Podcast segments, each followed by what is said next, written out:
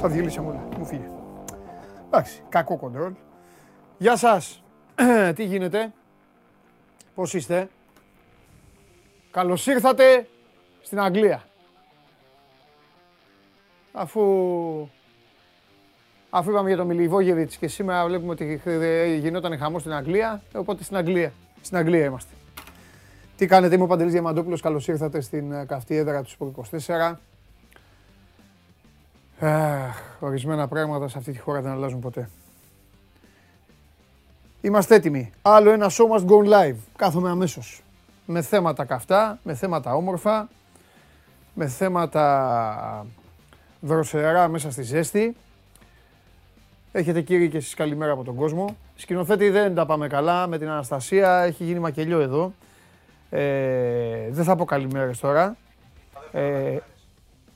Περίμενε, όπα, τι. Έλα, καλημέρες δεν θέλω.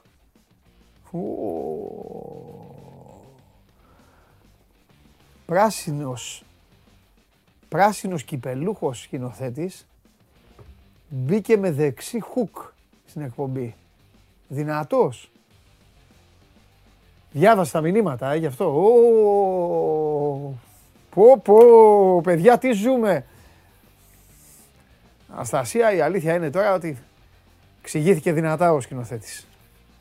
Μάλιστα. Φοβερά, φοβερά πράγματα. Λοιπόν, αρχίστε να μαζεύεστε, εσείς οι πρώτοι, είστε και οι τυχεροί που τα ζείτε όλα αυτά. Μετά έρχονται και οι υπόλοιποι φίλοι μας και ξετυλίγουμε το κουβάρι μέχρι να μαζευτεί οι χιλιάδες κόσμος που παρακολουθεί την εκπομπή καθημερινά στο κανάλι του SPORT 24 στο YouTube. Υπάρχει άλλος κόσμος βέβαια που την ακούει μέσω της εφαρμογής TuneIn ή μέσω του Spotify όπου ανεβαίνει podcast μετά το τέλος της και υπάρχουν και άλλοι άνθρωποι με την εφαρμογή Android τότε που είναι στο αυτοκίνητο, οδηγούν και ακούνε την φωνή μου. Λοιπόν, αλλά σωστός ο Παναγιώτης Γιώργας. Έχουμε τα δικά μας λέει εμείς οι πρώτοι. Έτσι. Οι πρώτοι είστε τυχεροί. Λοιπόν, χθες τώρα τι έγινε. Ψυχωμένη. Είναι αλήθεια πολύ. Ψυχωμένη η Ουκρανία, αλλά επειδή εγώ δεν θέλω να είμαι μόνος σε αυτά, ξέρετε, ωραία είναι. Τα ποιητικά και τα... και λίγο με μπόλικη σάλτσα. Εντάξει, παίξανε και καλύτερη μπάλα. Η Ουκρανία από τους Σκοτσέζους έδειξαν από την αρχή τη διάθεσή τους. Οι Σκοτσέζοι για να πάρουν μπροστά έπρεπε να χάνουν 2-0. Αλλά και πάλι Σκοτσέζοι, βαθμός ποιότητας μετρημένος, συγκρατημένος. Άξια η Ουκρανία πέρασε στο ματς τελικό της Κυριακής που θα παίξει με τους Ουαλούς. Να δούμε αν θα διώξει κι άλλο εκπρόσωπο της Μεγάλης Βρετανίας, εκπρόσωπο του νησιού για να πάει στο Μουντιάλ.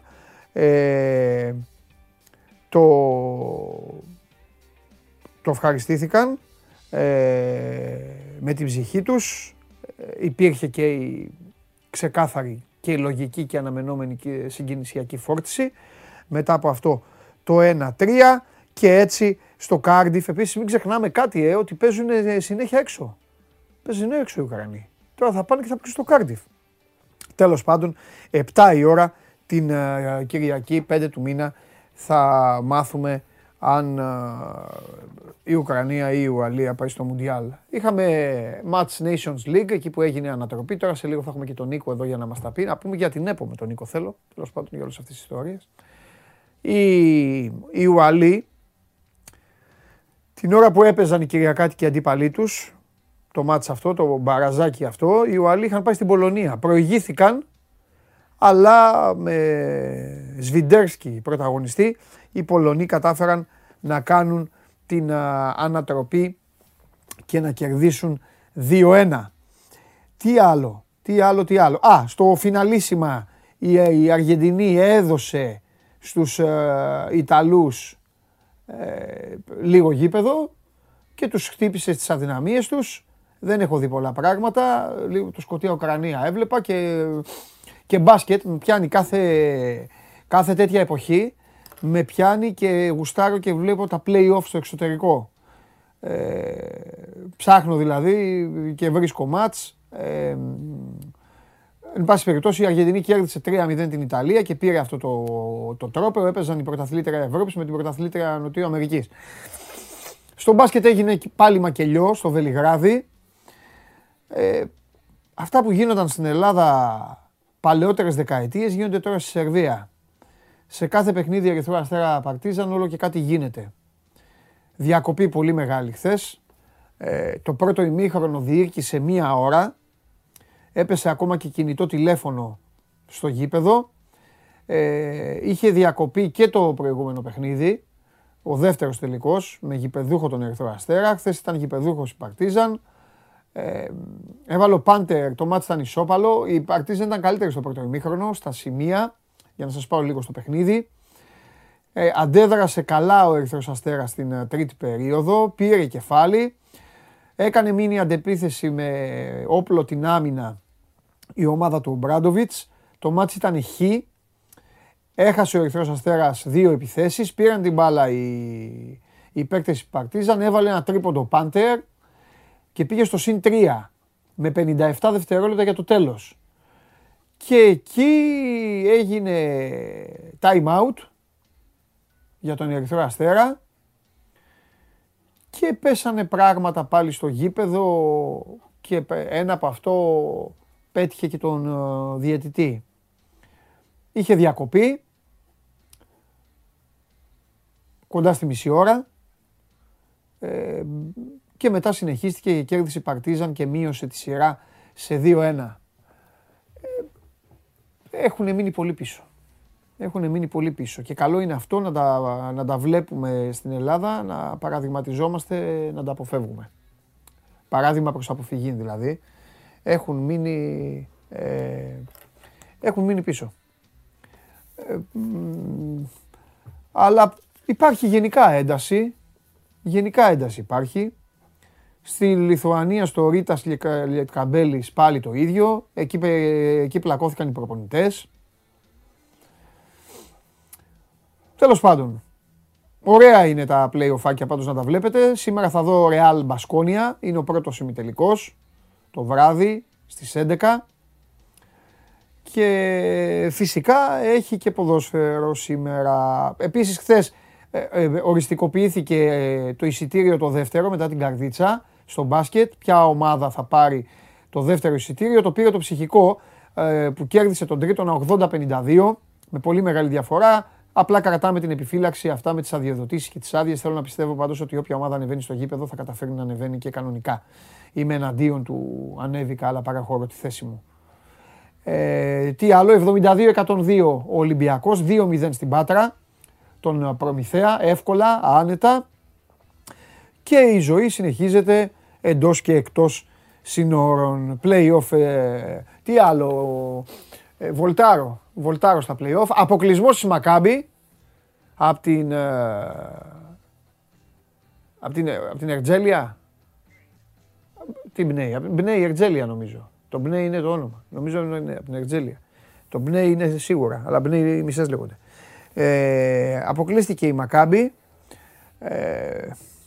Μακάμπι είχαμε παλιά δηλαδή. Είναι και αυτό μια έκπληξη. Όπως και να το κάνουμε. Ειδικά για μια χώρα που ξέρετε ότι λέγανε για πλάκα παλιά ότι η Μακάμπι το παίρνει με νομοθετικό διάταγμα το πρωτάθλημα στο Ισραήλ.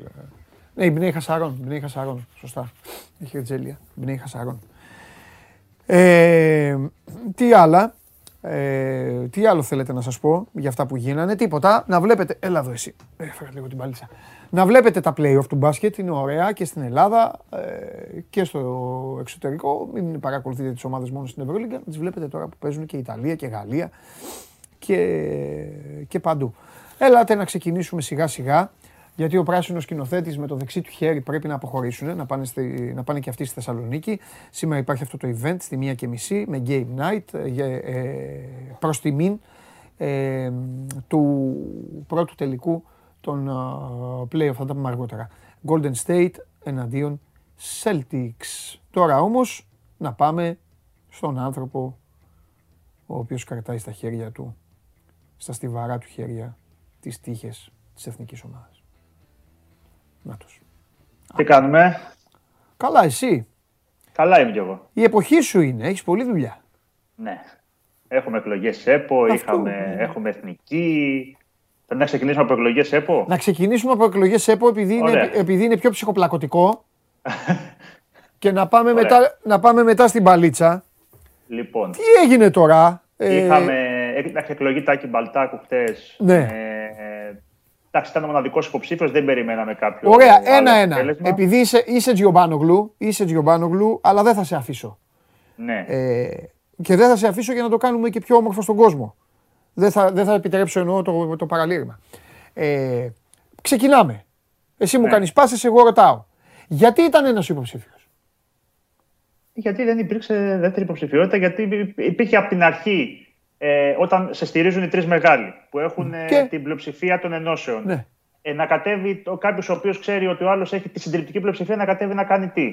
Δηλαδή να μπω μπροστινός απλά για να χάσω. Θυμάμαι όταν βγήκε ο κύριος Γραμμένος που είχε μπει ο κύριος Καλατζής, ο παλιός βουλευτής Νέας Δημοκρατίας, απέναντι. Πάλι ήταν η μάχη, ήταν σχεδόν σίγουρος θα βγει ο κύριος Γραμμένος. Πήρε και καμιά κοσαριά ενώσεις ο κύριος Καλατζής. Δηλαδή υπήρχε ένα αυτό που λέμε δεύτερο μέτωπο. Πλέον. Δεν υπάρχει αυτό το δεύτερο μέτωπο. Είναι μία πλευρά η οποία μπορούμε να πούμε ότι ελέγχει την κατάσταση στην Ομοσπονδία.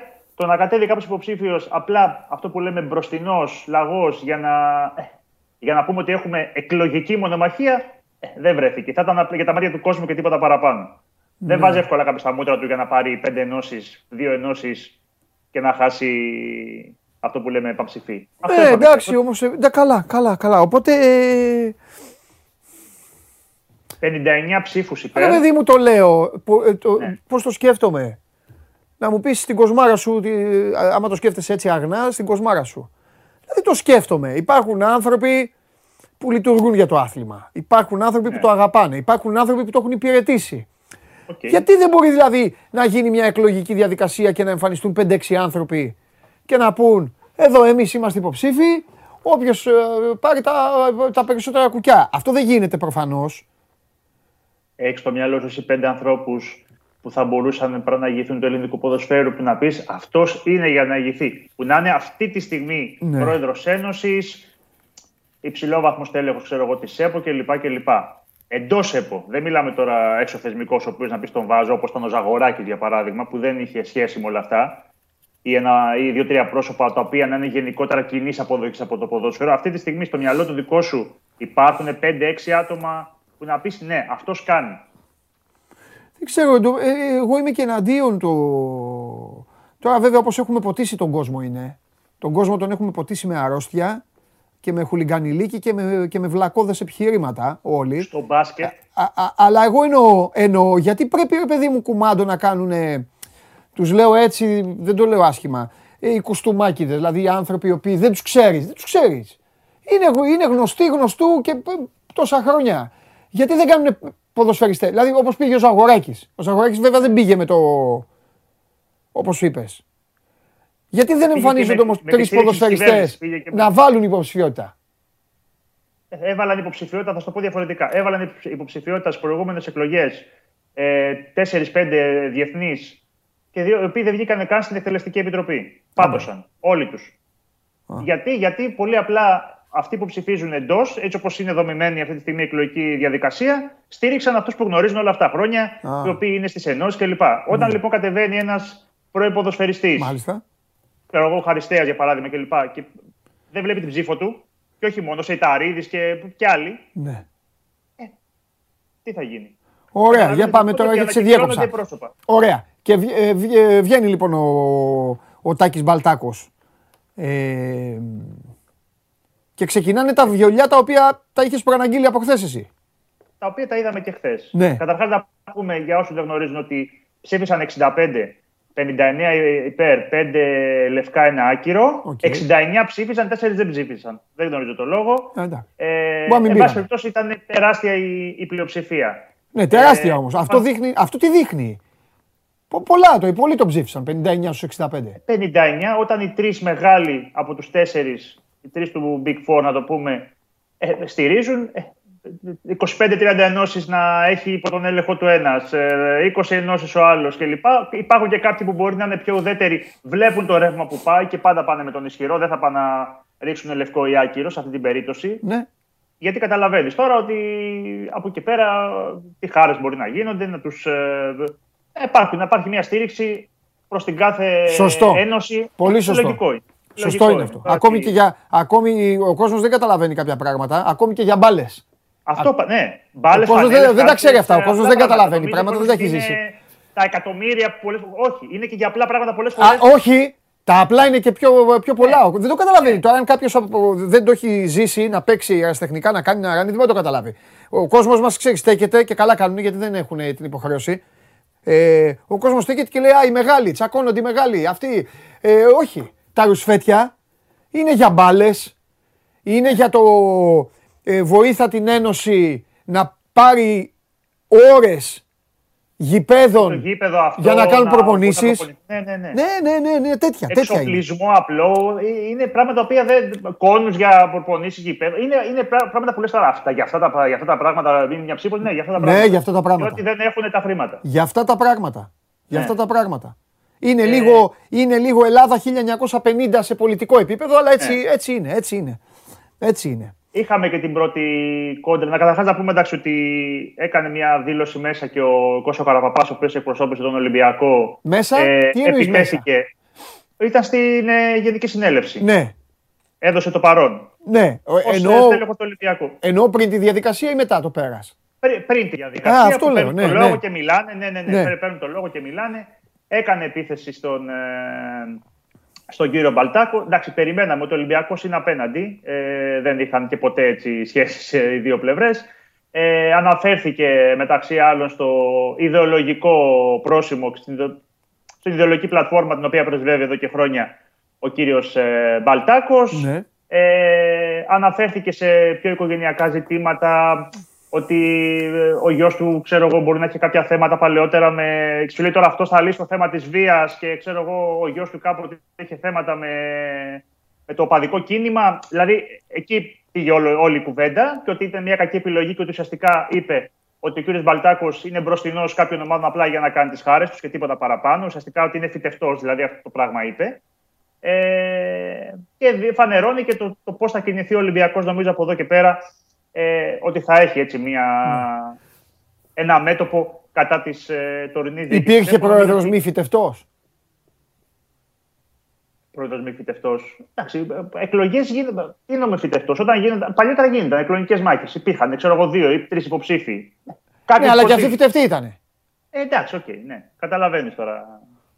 Εντάξει, όταν δεν είναι ο δικός μας, να το πω διαφορετικά, θεωρούμε ότι είναι φυτευτός από τους άλλους. Όταν είναι κάποιος που στηρίζουμε εμείς, ότι είναι μέρος, ότι είναι ο κατάλληλος. Ναι. Εντάξει, πάντα αυτό είναι. Το τι κοσμητικά επίθετα θα χρησιμοποιήσουμε είναι πάντα ανάλογα με το αν είναι υπέρ μας ή εναντίον μας αυτός που κατεβαίνει υποψήφιος. Μάλιστα. Υπήρξε και μια. Έκανε πριν λίγο, έστειλε μια επιστολή ο κύριος Συμφαντίνο. Ναι. Και έδωσε χαρητήρια στον Τάκη τον Μπαλτάκο, του είπε ότι θα έχει τη στήριξη της Ομοσπονδίας και της Παγκόσμιας Ομοσπονδίας και του ζήτησε μάλιστα να υπάρξει και συνάντηση της FIFA. Είναι και μέλος άλλωστε η Ελληνική Ποδοσφαιρική Ομοσπονδία και του ζήτησε να έχουν μια συνάντηση το προσεχές διάστημα. Ναι. Είχαμε και μια δήλωση του Τάκη του Μπαλτάκου, πρώτη του ουσιαστικά επίθεση και προς τον Λευτέρη Αργενάκη, ο οποίος χθες από τη Βουλή μίλησε για επαγγελματική διαιτησία. Είπε ο Τάκης Μπαλτάκος από τη δική του πλευρά στην πρώτη δήλωση ότι η διαιτησία ανήκει στην ΕΠΟ και δεν θα επιτρέψει ουσιαστικά να διοικείται ή να αποφασίζει ο ένας υπουργός για τη διαιτησία. Είπε ότι η διαιτησία ανήκει στην ΕΠΟ. Ναι, ότι η διαιτησία είναι κομμάτι της ΕΠΟ, ότι η ίδια θα αποφασίζει σε συνεργασία με τη FIFA και την UEFA πάντα. Εκεί ανήκει η διαιτησία αυτή τη στιγμή. Ναι. Απλά χθες στη Βουλή μίλησε ο κύριος Αργενάκης για επαγγελματική διαιτησία, ότι θα πρέπει να γίνει επαγγελματική με νομοθετική ρύθμιση και λοιπά στα πρότυπα, ξέρω εγώ, της Premier League, οτιδήποτε και λοιπά. Να πάμε δηλαδή σε ένα άλλο μοντέλο, να μην υπάρχουν αυτό που λέμε εξαρτήσεις και λοιπά, να είναι το επάγγελμα κάποιου. Διαφωνείς εσύ με αυτό? Όχι, δεν διαφωνώ. Δεν θα ήμουν δηλαδή κατά του να. Γιατί να ξέρεις ότι είναι το επάγγελμα σου, η δουλειά σου αυτή, που πληρώνεσαι από αυτή, τότε το βλέπεις πολύ πιο σοβαρά, τότε επίσης, δεν θα το ρισκάρεις και τόσο πολύ. Επίσης, ναι, άρα λοιπόν δεν. Νίκο, ναι. Βάσει τη φυσιολογικής εξέλιξης των πραγμάτων στα πάντα, στην τεχνολογία, σε όλα, αυτό δεν είναι ένα βήμα μπροστά? Εγώ δεν ξέρω. Την άλλη φορά είχε κάνει κάτι ο Αυγενέκης λάθος, τα λέγαμε. Δεν τον ξέρω τον άνθρωπο, δεν με ενδιαφέρει. Αλλά θα μπορούσε να μην λέγεται Αυγενέκης, να λέγεται Σιριόδοβιτς και να ήμασταν Σλοβαίνοι αυτή τη στιγμή. Ναι. Λέει λοιπόν η διαιτησία να γίνει επαγγελματική. Θα την αναλάβει ένας τεχνοκράτης, από ό,τι καταλαβαίνω, και θα υπάρχουν 20 επαγγελματίες. Δηλαδή, φορολογική δήλωση. Τι επαγγέλεσαι, διαιτητής.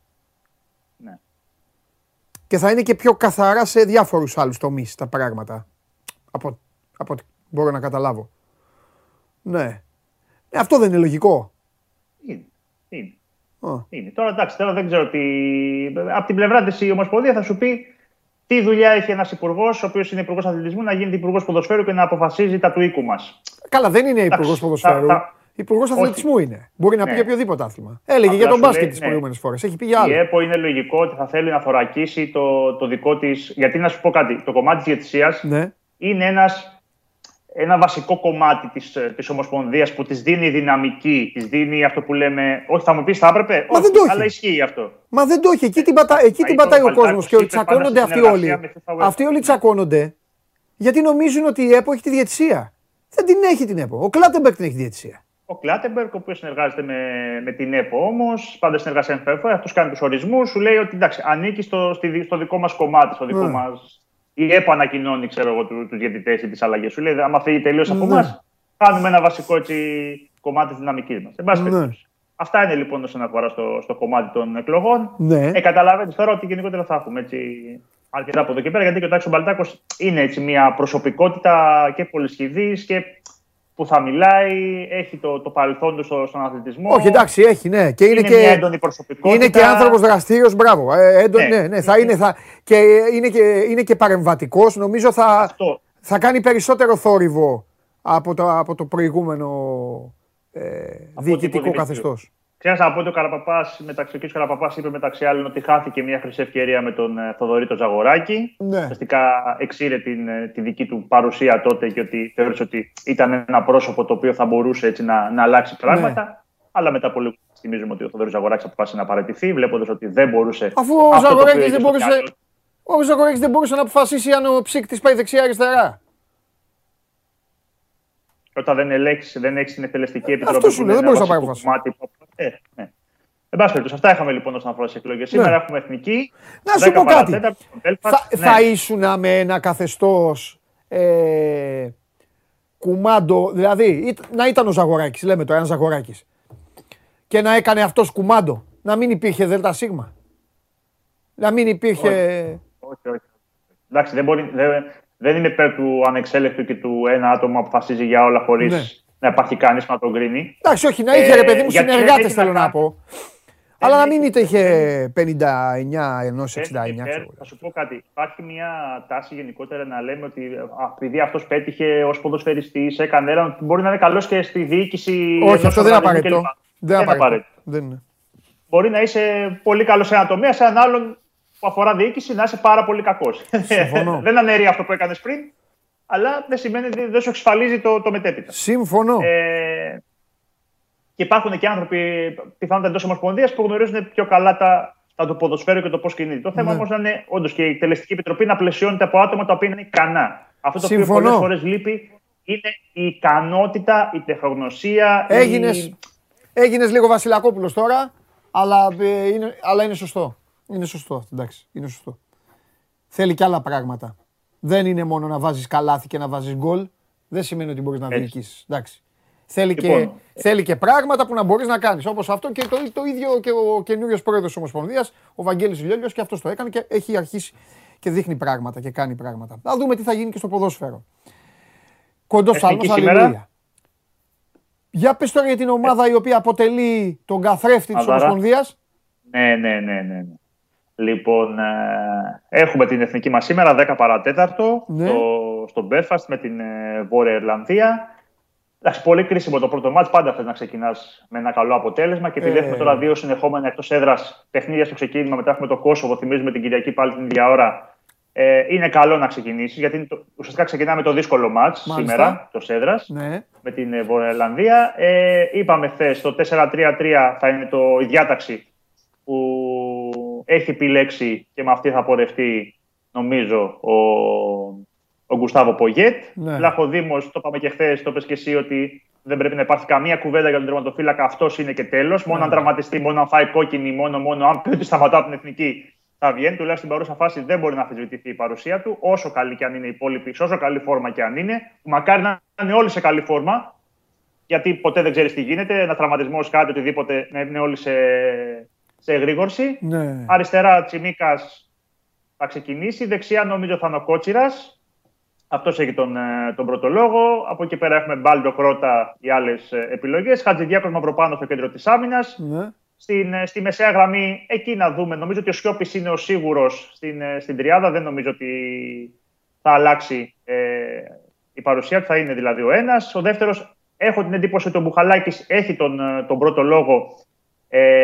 Είναι λίγο πιο πιθανός. Ο Κουρμπέλης μπήκε λίγο αργά με τον Παναθηναϊκό. Ίσως θέλει ακόμα λίγο χρόνο. Νομίζω ότι αυτή τη στιγμή ο Μπουχαλάκης έχει τον πρώτο λόγο. Με τον Μπακασέτα στην τριάδα. Είπα χθες ότι δύο επιλογές του Λιμνιού με τον Δουβίκα για την τριάδα μπροστά, πίσω από τον Γιακουμάκη που θα είναι ο βασικός επιθετικός μας σήμερα. Εάν μία άλλη επιλογή θα μπορούσε να είναι, ξέρω εγώ, Λιμνιός, Μπακασέτας και Γιακουμάκης, και στην τριάδα να είχαμε τον Μπουχαλάκη, το Σιώπη και το Μάνταλο. Σου λέω τώρα ένα άλλο σενάριο, αν δηλαδή πάει με αυτό το 4-3-3. Αυτά θα είναι πάντως τα πρόσωπα που θα δούμε απόψε. Κάτι μου λείπει, αλλά δεν ξέρω τι. Δεν ξέρω. Μπροστά, στη μεσοεπιθετική γραμμή. Εντάξει, λείπει ο Μασούρας. Να το πούμε και πάλι για όσους δεν μας είχαν ακούσει χθες ότι έχει. Γενικά κάτι μου λείπει. Λείπει ο Πέλκας, λείπει ο Φορτούνης, παίχτης κι αυτός. Τι σου λείπει, στον άξονα, μια γητική παρουσία. Εκεί ένα παίχτη που να λες. Δεν έχεις το 10. Εντάξει, σου λέω τώρα παίχτες. Δεν έχουμε τέτοιο παίχτη. Δεν έχουμε τέτοιο παίχτη. Ψάχνεις Καραγκούνι, Μπασινά. Ναι, stop. Αυτό ψάχνω. Αυτό το τέτοιο. Όταν το είχαμε αυτό πήραμε γύρω. Ψάχνω ένα.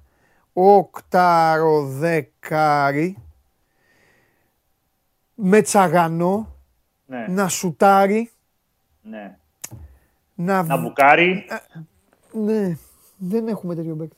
Έχουν περισσότερο, όλες οι εθνικές ομάδες έχουν ένα τέτοιο παίκτη. Δεν μου λείπει Κατσουράνης, όχι. Επειδή το στέλνει ένας φίλος. Καραγκούνης μου λείπει. Ναι. Ήτανε μοναδικός, ήταν νομίζω.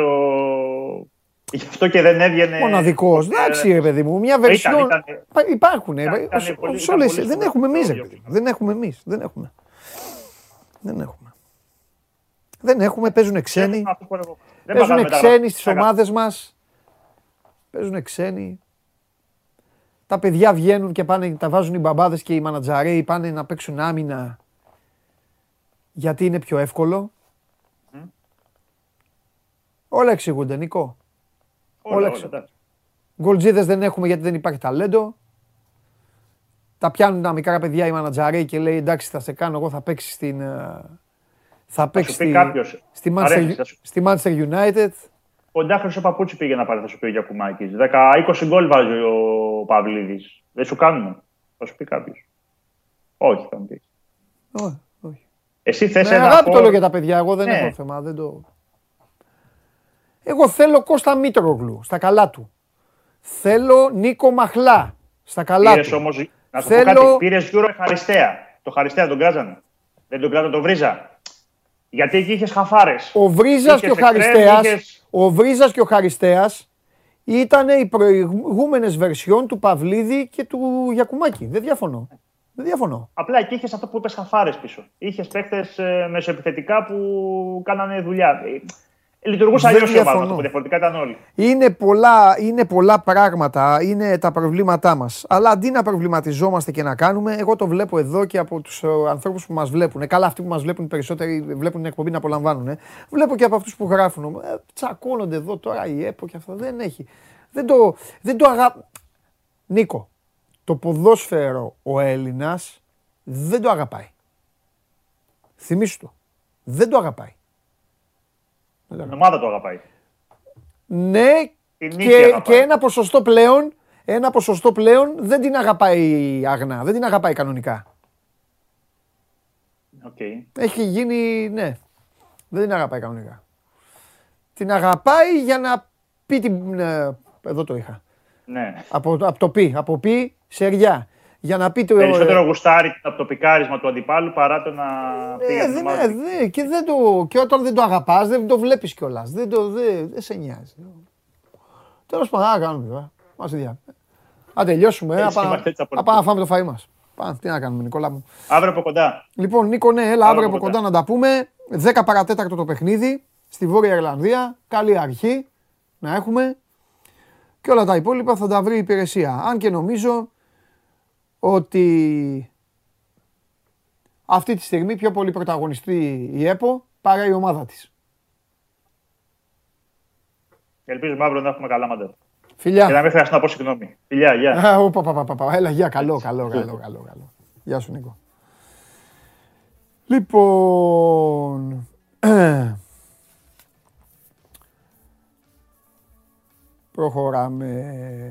Προχωράμε. Τον έχετε τον Κώστα? Έλα σκηνοθέτη, για σένα δουλεύω. Καλπάζω για να μην πω, έχω πολλά να πω κι εγώ. Για όλα αυτά που γίνονται στο ελληνικό ποδόσφαιρο.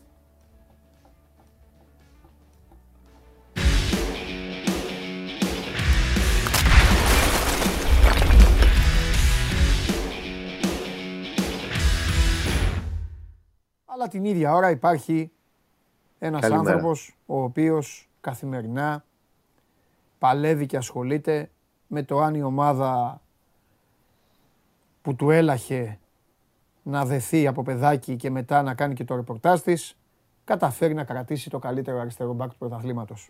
Και κάθομαι κι εγώ εδώ τόσους μήνες και τον ακούω και περιμένω μία φορά να βγει και να πει τελείωσε. Και ο παίκτης συνεχίζει κανονικά. Άιντε να δούμε και σήμερα. Άλλη μια ημέρα. Καλημέρα. Γεια σου, Κωστάρα. Πρώτα απ' όλα, σήμερα είναι πολύ μεγάλη μέρα για όλη την Παναθηναϊκή οικογένεια. Είναι η επέτειος του Wembley 51 χρόνια. Θα αναφέρουμε και αυτό. Τώρα, σε ό,τι έχει να κάνει με το Χουάνκαρ, ναι. Εντάξει, έχεις δίκιο, γιατί είναι μια ιστορία που τη συζητάμε τον περασμένο Δεκέμβρη, αλλά όπως καταλαβαίνεις, μια διαπραγμάτευση ποτέ δεν είναι εύκολη. Ειδικά όταν η πλευρά του ποδοσφαιριστή, έχοντας κάνει μια πολύ καλή σεζόν και όντως είναι το καλύτερο αριστερό μπακ του πρωταθλήματος, προσπαθεί να την εξαργυρώσει στο μέγιστο δυνατό βαθμό, πάντα υπάρχουν πολλοί παράμετροι για να τις βάλεις κάτω στο τραπέζι. Να πω πρώτα απ' όλα ότι ο ατζέτης του αθλητή Χουάνκαρ είναι ο κύριος Ρενέ Ράμος, ο αδερφός του Σέρχιο Ράμος. Ο οποίος, ναι, δεν έχει και... όνομα ή φήμη, τέλος πάντων, όχι εύκολο διαπραγματευτεί. Έχει μάλλον, τον ακολουθεί μια φήμη ότι είναι ένας άνθρωπος που πάντα ζητάει τον ουρανό μετάστρα. Το έκανε τον περασμένο Δεκέμβριο όταν ζήτησε 650.000 συμβόλαιο, τη στιγμή που ο Χουάνκαρ παίρνει 280. Ενώ είχε γίνει μια κουβέντα με τον Χουάνκαρ τον ίδιο επιπροσωπικού και φαινόταν να βάζει πολύ νερό στο κρασί του.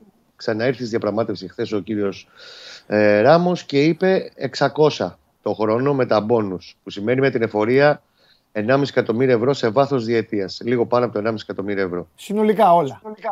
Όλα μαζί, με μπόνους, εφορίες κτλ. Λίγο πάνω από 1,5 εκατομμύρια ευρώ στη διετία. Εντάξει, Κώστα. Παντελή. Κώστα, το καλύτερο αριστερό μπακ του αθλήματος είναι.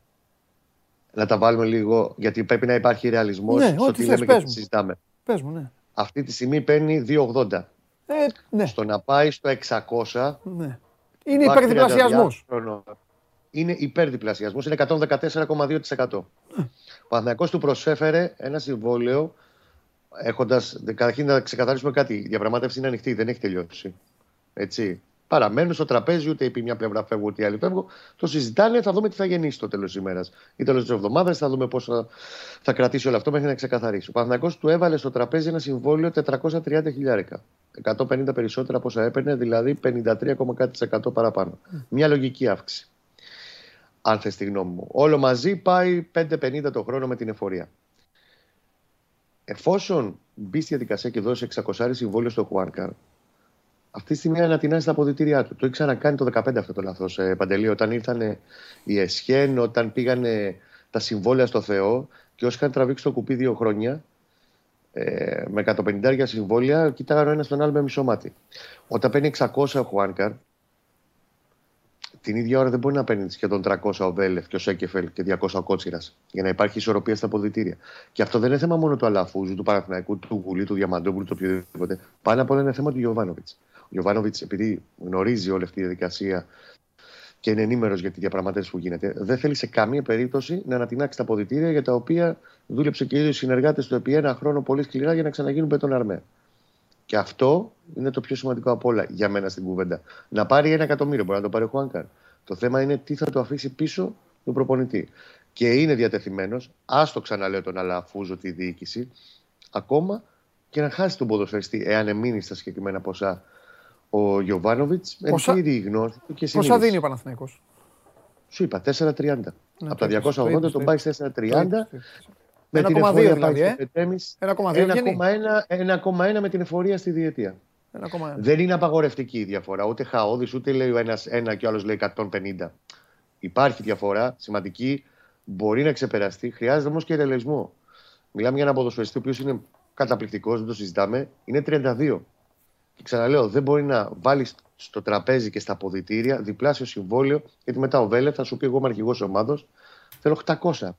Και μπαίνουμε σε άλλη κουβέντα τώρα. Και δεν είναι μόνο ότι θα ανέβει το μπάτζετ να πάει στο Θεό, αυτό είναι η κουβέντα του, και δουλειά του Αλαφούζο, του διαχειριστή που θα ήθελε να το φτάσει στο μπάτζετ και του προπονητή. Το θέμα είναι να μην υπάρχουν τριβές, γκρίνιες και εσωστρέφεια μέσα στα αποδυτήρια. Αυτό που πάλεψε, σου ξαναλέω, επί 1 χρόνο ο Γιοβάνοβιτς να το αποβάλει πλήρως από τα αποδυτήρια. Ο Μακέντα πόσο παίρνει? 600 πλάς. Και ο Παναθηναϊκός προσπαθεί να το... Ο Καρλίτος. 5,50 με τα μπόνους κάτι ψηλά ακόμα, αν και δεν τα έχει πιάσει φέτος τα μπόνους. Ναι. Ναι. Ο Αγιούμπ. Αν μιλάγαμε... Ο Αγιούμπ, ο αδερφός μας, 4,30. Αυτή η ψυχούλα. Αν θες την άποψή μου... Αυτά βλέπει ο Χουάνκαρ. Μα 100% είδε και τους Αγιούμπ. Βέβαια, ο Αγιούμπ είχε έρθει πριν το Χουάνκαρ, έτσι. Ναι. Okay. Και ήρθαν γνώση του και πήρε 2,80 στο πρώτο συμβόλαιο. Δεν ζήτησε τότε 4,30 να πει τι είναι αυτός εδώ πέρα. Ο αρχηγός μας που δεν παίζει, δεν θέλω να πω κάτι να παρεξηγηθώ. Θέλω και εγώ αυτό το συμβόλαιο. Ναι. Ξαναλέω, είναι θέμα ισορροπίας. Πρέπει να γίνουν από όλες τις πλευρές. Συμφωνώ και ασπάζομαι πάντα την ισορροπία. Αυτό πάντα όμως που λέω είναι ότι κάποιοι άνθρωποι. Πρέπει να πληρώνονται παραπάνω. Okay. Κάποιοι άνθρωποι πρέπει να ανταμείβονται. Πρέπει να ανταμείβονται. Είπε χθες κάτι ο Χριστοφιδέλης, είπε κάτι σωστό. Και μετά, βέβαια, καθίσα μόνος μου και το σκεφτόμουν και έλεγα ότι στο ελληνικό ποδόσφαιρο, στις ελληνικές ομάδες, οι ισχύοι κατά το δοκούν. Είπε λοιπόν ο Χριστοφιδέλης για την περίπτωση του Ελαραμπή, ότι η πρόταση που κάνει ο Ολυμπιακός στον Ελαραμπή είναι για το τι περιμένει από τον Ελαραμπή στο μέλλον. Σωστό. Ναι. Απ' την άλλη όμως, φέρνω παράδειγμα τώρα τον Ολυμπιακό για να κάνουμε την κουβέντα. Απ' την άλλη ο Ολυμπιακός έχει πάρει και ποδοσφαιριστές στους οποίους έδωσε πάντρελα λεφτά. Συγγνώμη, στους οποίους έχει δώσει πολλά λεφτά, τα οποία δεν αναλογούν με το μέλλον τους την ώρα που τους τα έδωσε. Και ήδη το απέδειξαν με την παρουσία τους. 100% έχεις δίκιο, αλλά απ' την άλλη σου λέω βαίνει στη ζυγαριά. Ο Χουάνκαρ λοιπόν, για να έρθω στον Παναθηναϊκό, έχει πληρωθεί πολύ λιγότερα από αυτά που έχει δώσει. Okay. Και ζητάει έναν υπερδιπλασιασμό και κάνει μπάμ ότι τα ζητάει αυτά τα χρήματα, γιατί σου λέει... Εντάξει, οι παίκτες ξέρεις, βλέπουνε, δεν είναι. Ο Χουάνκαρ δεν τελειώνει το μάτς και πάει και τρώει σουβλάκια και μετά εξαφανίζεται και πάει στο Αλούφαν Πάρκ. Βλέπει μπάλα. Βλέπει και τις άλλες ομάδες. Ξέρει τι κάνει στο ελληνικό πρωτάθλημα, ποιος είναι. Okay. Και σου λέει ή τώρα ή ποτέ είναι. Αυτό που θέλω να σε ρωτήσω είναι, πιστεύεις ότι. Είπες για τον Γιοβάνοβιτς ότι δεν κολώνει και να μην τα βρει. Ο Χουάνκαρ κολώνει να μην τα βρει? Ξέρει ότι δεν θα τα βρει αυτά τα λεφτά. Προσπαθεί να το εξαργυρώσει ο ατζέντης του, ναι, σε απόλυτο βαθμό τη σεζόν που έχει κάνει, ναι, ό,τι παραπάνω μπορέσει να πάρει. Δηλαδή δεν μπορεί να τον πάρει άλλη ελληνική ομάδα το Χουάνκαρ. Θα δώσει κάποιος 600.000 για το Χουάνκαρ. Πιστεύεις? Με αυτά τα νούμερα μιλάμε τώρα. Θα πάει. Να σου πω γιατί μου είπες ένα πολύ ωραίο παράδειγμα πριν. Να σου πω ένα άλλο παράδειγμα προδιετίας. Ναι. Ο Ινσούα έπαιρνε 270 τα ίδια λεφτά περίπου με το Χουάνκαρ. Ζήτησε 820 για τον Παναθηναϊκό. Η κατάληξη ήταν να πάει στην ΑΕΚ με 260. Παρακαλώντας τον Παναθηναϊκό που κάποια στιγμή αποσύρθηκε από την όλη διαδικασία, ότι ο Παναθηναϊκός το είχε πάει κάποια στιγμή στα 380, ναι. Και τους λέει: παιδιά, πάνω κάτω και με τα ίδια να μείνω εν τέλει, όταν έφαγε δοκάρια δεξιά και αριστερά. Και πολύ πιο νέος σε ηλικία. Και πήγε με την ΑΕΚ με λιγότερα λεφτά από ό,τι έπαιρνε στον Παναθηναϊκό. Άσχετα τι πορεία έχει μετά ο καθένας, δεν ξέρει. Η μπάλα είναι λαχείο. Τι θέση σεζόν. Δεν ξέρεις. Κανείς δεν υπογράφει από τώρα ότι ο Χουάνκαρ θα κάνει την ίδια σεζόν του χρόνου. Ναι, αλλά αυτό όμως δεν είναι συζήτηση. Καλά, αυτό σου λέω. Αυτή είναι η συζήτηση του τσιγκούνι. Σε όλα τα επίπεδα εννοώ. Δεν στο λέω, μα ακριβώς αυτό σου λέω. Ότι δεν μπορεί το λέω με το παράδειγμα του Ινσούα, ότι κανείς δεν ήξερε αν θα έκανε καλή σεζόν ή όχι. Πήγε εν τέλει με λιγότερα χρήματα στην ΑΕΚ. Αυτή τη στιγμή όμως πρέπει να μπει και στο τραπέζι. Ξαναλέω ότι δεν μπορεί να πληρωθεί ο αριστερός μπακ, ο καλύτερος αριστερός μπακ του αθλήματος, να παίρνει διπλάσια χρήματα από το κεντρικό αμυντικό δίδυμο. Τριπλάσια από τον Κότσιρα. Ναι, αλλά δεν τον νοιάζει αυτό, Κώστα, γιατί ήταν ο Κότσιρας και το κεντρικό αμυντικό δίδυμο την προηγούμενη διετία ο ίδιος. Αυτό θέλω να καταλάβεις. Και ο κάθε παίκτης κοιτάει την πάρτη του και το λέω συνέχεια και στο μπάσκετ και στο ποδόσφαιρο. Ο Χουάνκαρ δεν γεννήθηκε, Κώστα μου, με την ιστορία μέρα που είναι του Γουέμπλεϊ. Δεν γεννήθηκε τραγουδώντας τον ύμνο του Παναθηναϊκού. Έφυγε από την Ισπανία για να πάρει λεφτά στην Ελλάδα. Για το ψωμάκι του. Υπάρχει ισορροπία. 600.000 συμβόλαιο. Αμφιβάλλα θα τα βρει και στην Αραβία. Okay. Ο Παναθηναϊκός, αλλά λέω, δεν θα ανατινάξει τα αποδυτήριά του. Παντελή, το έκανε το 2015 αυτό, ναι. Και το πλήρωσε πανάκριβο. Αν θες την άποψή μου. Δεν είναι το ίδιο αυτή η ομάδα. Κώστα, η ομάδα αυτή είναι νοικοκυρεμένη, φαίνεται. Εάν βάλεις ένα 600 συμβόλαιο στα αποδυτήρια στον αριστερό σου μπακ, καταλαβαίνεις τι έχει να γίνει στα αποδυτήρια. Βάλ' το τώρα, σκέψου σαν. Δηλαδή θα πούν δηλαδή πήρε 600.000 ο καλύτερος παίκτης της ομάδας. Ναι, ωραία και. Το καλύτερο αριστερό μπακ, ξαναλέω. Ναι. Δηλαδή με αυτή τη λογική, όταν θα έρθει ο Βέλε θα μιλήσει για το συμβόλαιο ή ο Αϊτόρ για το συμβόλαιο του 25, θα πάρει ένα 1 εκατομμύριο. Έχουν δώσει περισσότερα όλοι αυτοί από το Χουάνκαρ στον Παναθηναϊκό. Ο Αϊτόρ δεν έκανε καταπληκτική σεζόν. Ποιος? Ο Αϊτόρ δεν έκανε καταπληκτική σεζόν. Έχει κάνει κανένας. Πρόσεξε τι σε ρωτάω. Σε διάρκεια έχει παίξει κανείς καλύτερα από το Χουάνκαρ στον Παναθηναϊκό? Κώστα, πρέπει να πάρει τα πιο πολλά λεφτά, αν θες τη γνώμη μου. Αλήθεια σου λέω. Που δεν θα γίνει. Εντάξει, δική μου γνώμη. Δεν συμφωνώ 100%. Εντάξει, καλά, εννοείται. Δεν δικαίωμά σου είναι. Δεν συμφωνώ. Ξαναλέω, ο Αϊτόρ, ο Χουάνκαρ έχει κάνει φέτος καλή σεζόν. Πέρσι, όλη η ομάδα ήταν να μασάς και να φτύνεις. Ας την περσινή σεζόν.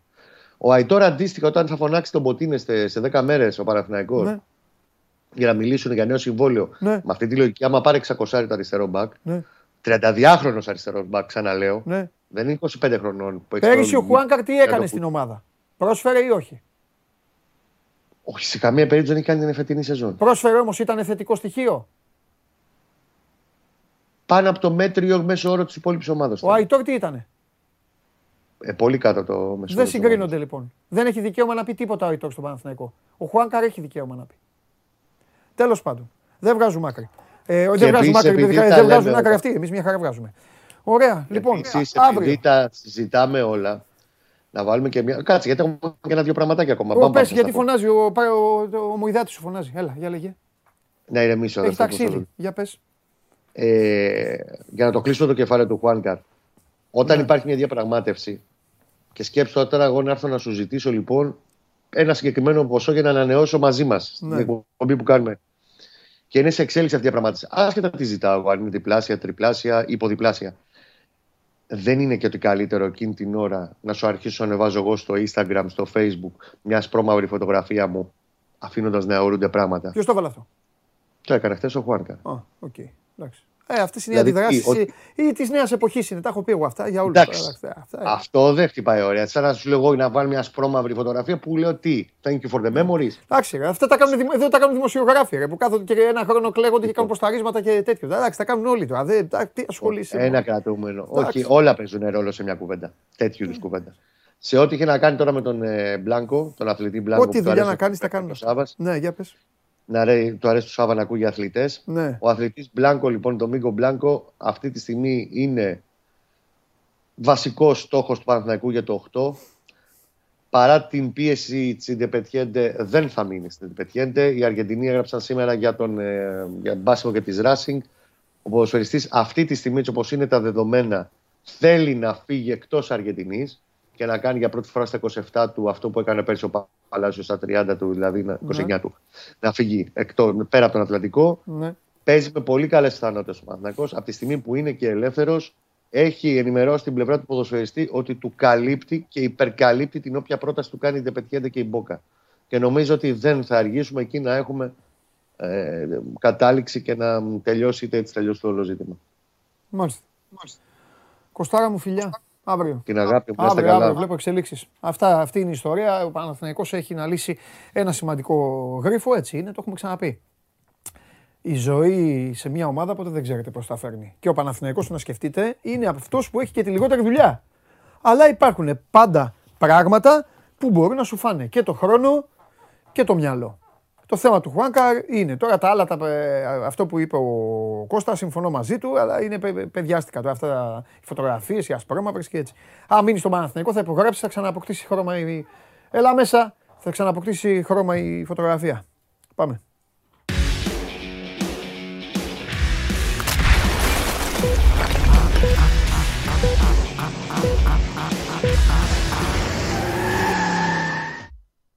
Καλώς το Γιάννη το Λιμνέο. Γεια σας, γεια σας.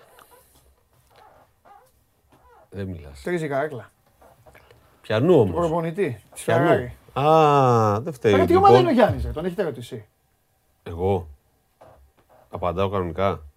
Εννοείται εδώ όλοι, δεν υπάρχει κανείς που να... Ο κόσμος όλοι εδώ, όλοι τα λέμε πάντα. Τα πάντα. Κόκκινο. Ολυμπιακός είσαι. Και γιατί βοηθάς τη Φεράρι. Ένα, δύο. Εγώ να βοηθήσω. Δύο, γιατί κάτσε και κάνεις. Κόκκινο. Εγώ να βοηθήσω. Κόκκινο. Θες να φέρουμε φωνάξω Χωριανόπουλο εδώ να σε αρχίσει. Φταίει ο Λεκλέρ. Πάντα.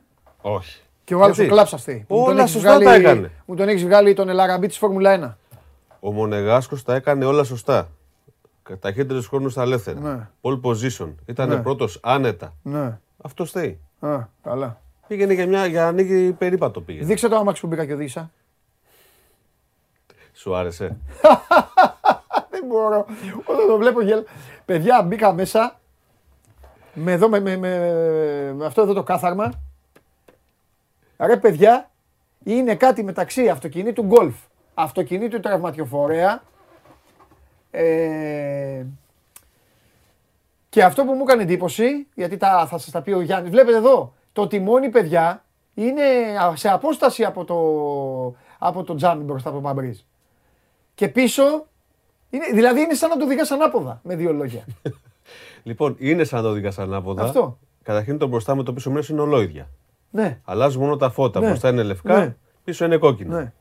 Όπως και η δεξιά πλευρά γυρίζει όλη και μπαίνει αριστερά. Γι' αυτό και ναι. Οι πρώτες ανοίγουν ανάποδα. Ναι. Δηλαδή η πρώτα τους οδηγού ανοίγει κανονικά, του οδηγού ανοίγει ανάποδα. Ναι. Αλλά δεν είναι αυτοκίνητο. Μην τα μπερδεύουμε. Δεν είναι αυτοκίνητο. Είναι. Ας το πούμε, η λιμουζίνα της μικροκινητικότητας. Τι είναι μικροκινητικότητα? Ηλεκτρικά ποδήλατα, σκούτερ, ηλεκτρικά και ηλεκτρικά τετράκυκλα. Εγώ θέλω να ενημερώσω πάντως κάτι. Πρέπει να βοηθάμε τον κόσμο.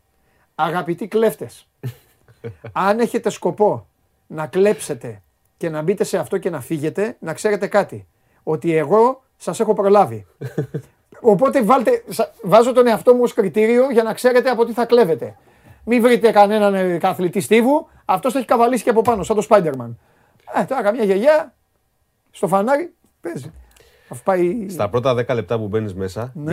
Γελάς. Γελάω, εγώ πέθανα στο γέλιο. Την πρώτη ώρα, έχεις αρχίσει και ψάχνεσαι, δυσανασχετής. Ναι. Μετά την πρώτη μέρα, έχεις βολευτεί απίστευτα. Δεν φαντάζεσαι πώς ελίσσεται μέσα στην πόλη, ναι. Γιατί αυτό το αυτοκίνητο είναι φτιαγμένο για να κινήσεις στο κέντρο της πόλης. Δεν είναι να πας για μπάνιο στη Βουλιαγμένη, έτσι, μην μπερδευόμαστε.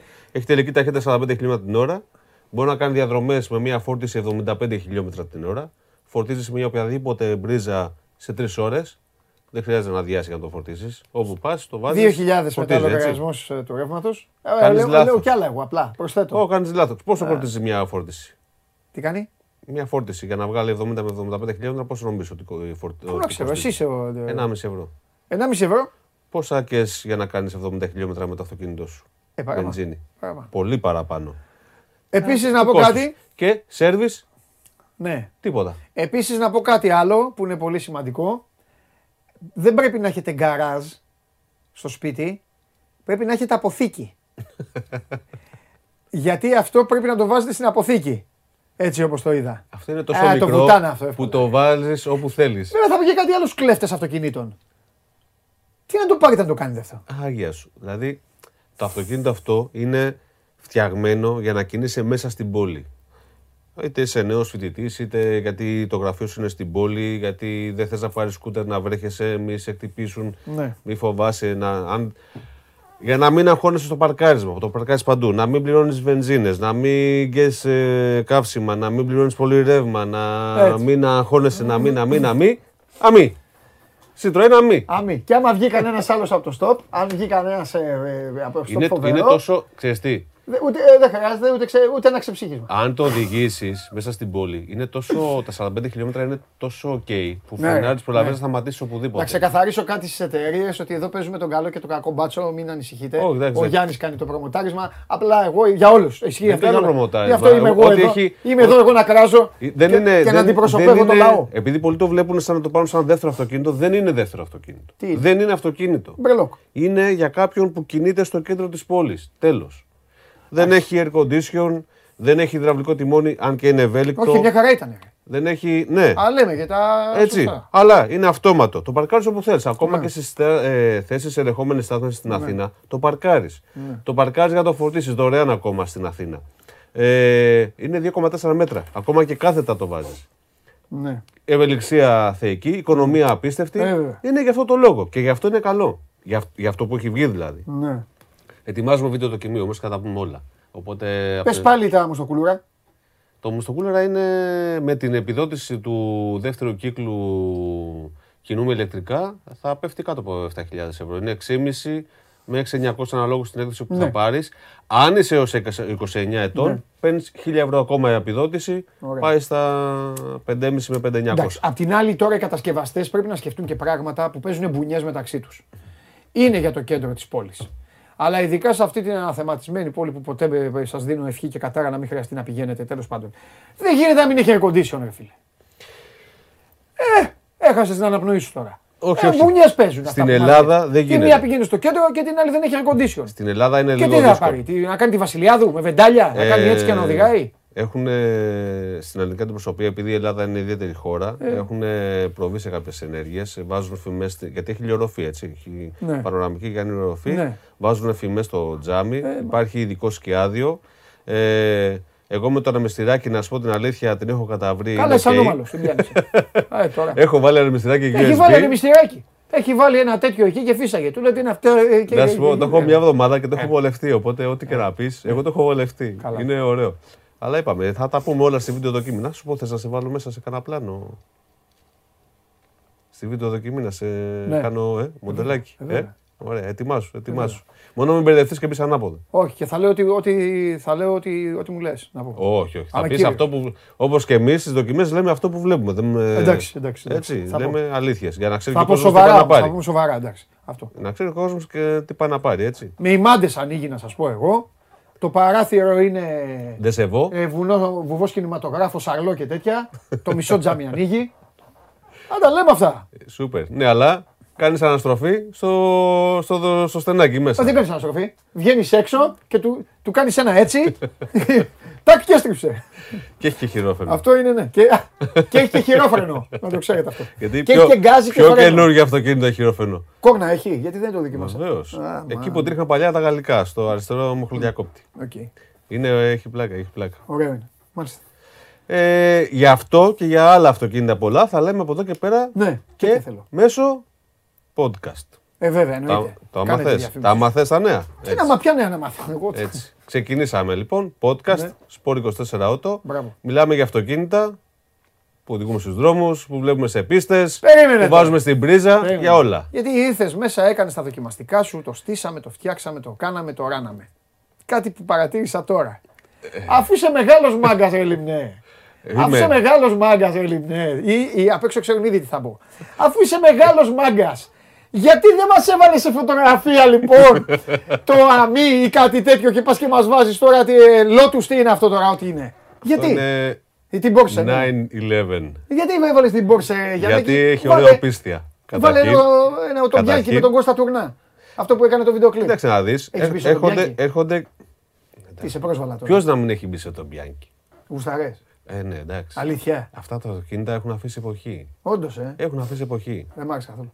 Και μάλιστα για πολύ καιρό οδηγούσα του παππού μου ένα Seat 127 που είχε βάλει μοτέρα από τον Bianchi Abarth. Ναι. Εντάξει. Θεϊκό. Ήταν ωραία αυτοκίνητα αυτά γιατί τα οδηγούσες με τον γκάζι. Ναι. Έστριβες, άφηνες τον γκάζι. Σωστά. Ωραία. Τώρα δεν υπάρχουν αυτά, δύσκολα. Αλλά. Λοιπόν. Φιλιά. Φιλάκια, τα λέμε. Καλή συνέχεια. Φιλιά, Γιάννη μου. Αυτός είναι ο Γιάννης Λιμναίος, ένας και μοναδικός πλέον και σε podcast για να ακούτε όλες τις αυτοκινητιστικές του αναλύσεις και φυσικά κάθε Πέμπτη εδώ με τα νέα από τον κόσμο του βολάν, από τον κόσμο της ταχύτητας και από όλα αυτά τα ωραία που κάνουμε παρέα μαζί και τα λέμε. Εντάξει, τον πειράζω λίγο, είναι αλήθεια. Του πάω και λίγο κόντρα. Αλλά αν τον άφηνα να έλεγε μόνο αυτοκίνητο και στοιχεία, θα βαριόσασταν. Εγώ εκπροσωπώ εσάς, είμαι ο εκπρόσωπός σας την ώρα του Λιμναίου. Τον βάζω να μας λέει αυτά, πώς πάει το αυτοκίνητο, θέμα ασφάλειας και πάνω απ' όλα αυτό. Έρχεται εδώ, μας παρουσιάζει κάτι αμαξάρες και μετά λέει ποσά τα οποία όλοι να μαζευτούμε δεν μπορούμε να τα πάρουμε. Τι να κάνουμε. Πάμε.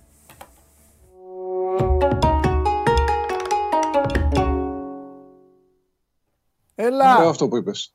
Έλα. Μας καψουρεύει πρώτα με τα αμάξια. Ναι ρε φίλε. Ναι. Μας φτιάχνει. Κοίτα εδώ και τι σου είπα την άλλη φορά μου λέει και αυτό και έχω τρελαθεί εγώ. Αυτό και αυτό και λέω τι λες ρε Γιάννη. Πω αυτό μακάρι να το είχαμε. Και μετά σου λέει 62. Τι 62. 62 απόδοση. 62 απόδοση πρέπει να βγάλουμε. Ναι. Τέλος πάντων. Λοιπόν βγήκε ο Άσος, δεν βγήκε το Άντερ. Δεν βγήκε το Άντερ και οι Ουκρανοί το κάνανε πολύ. Θα το ξέρεις, δεν θα είχε βγει από την αρχή το Άντερ. Και πολύ πήγε δηλαδή. Ισχύει. Δηλαδή πιστεύω δώσανε χρόνο για cash out σε κάποιους. Ναι, με βάση την εικόνα του παιχνιδιού, ναι. Αυτό, άμα, αν κάποιος δηλαδή το διάβαζε. Με βάση την εικόνα, ναι. Να πάρει το ποντάρισμα του πίσω. Ναι. Εγώ χ2 θα το έδωσα, αλλά ήταν όλο αυτό το κενό. Γιατί έχει καλύτερη ομάδα η Ουκρανία, καλύτερους παίκτες, αλλά είχε όλο αυτό το κενό που με επηρέασε. Ναι, η Αδράνα με επηρέασε. Ναι. Σκοτία δεν θα πήγαινα με τίποτα. Ναι. Οπότε θεώρησα ότι την παράζει και συνήθως αυτά έρχονται χαμηλά, με χαμηλότερο tempo. Ναι, θα πάει στο Άντερ. Τέλος πάντων, πήγε εύκολα στο βράδυ. Μπασκετικά πήγα εγώ. Λοιπόν, πάμε στα σημερινά. Μπασκετικά πήγα εγώ. Έπαιξα μια κλειστή νίκη της Μακάμπι και το πιάσα.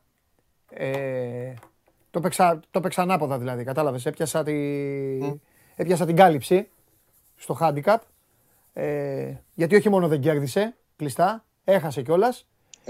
Ναι, έχασε, μα κάποια αποκλείστηκε από την Μπνέι Χασάρων.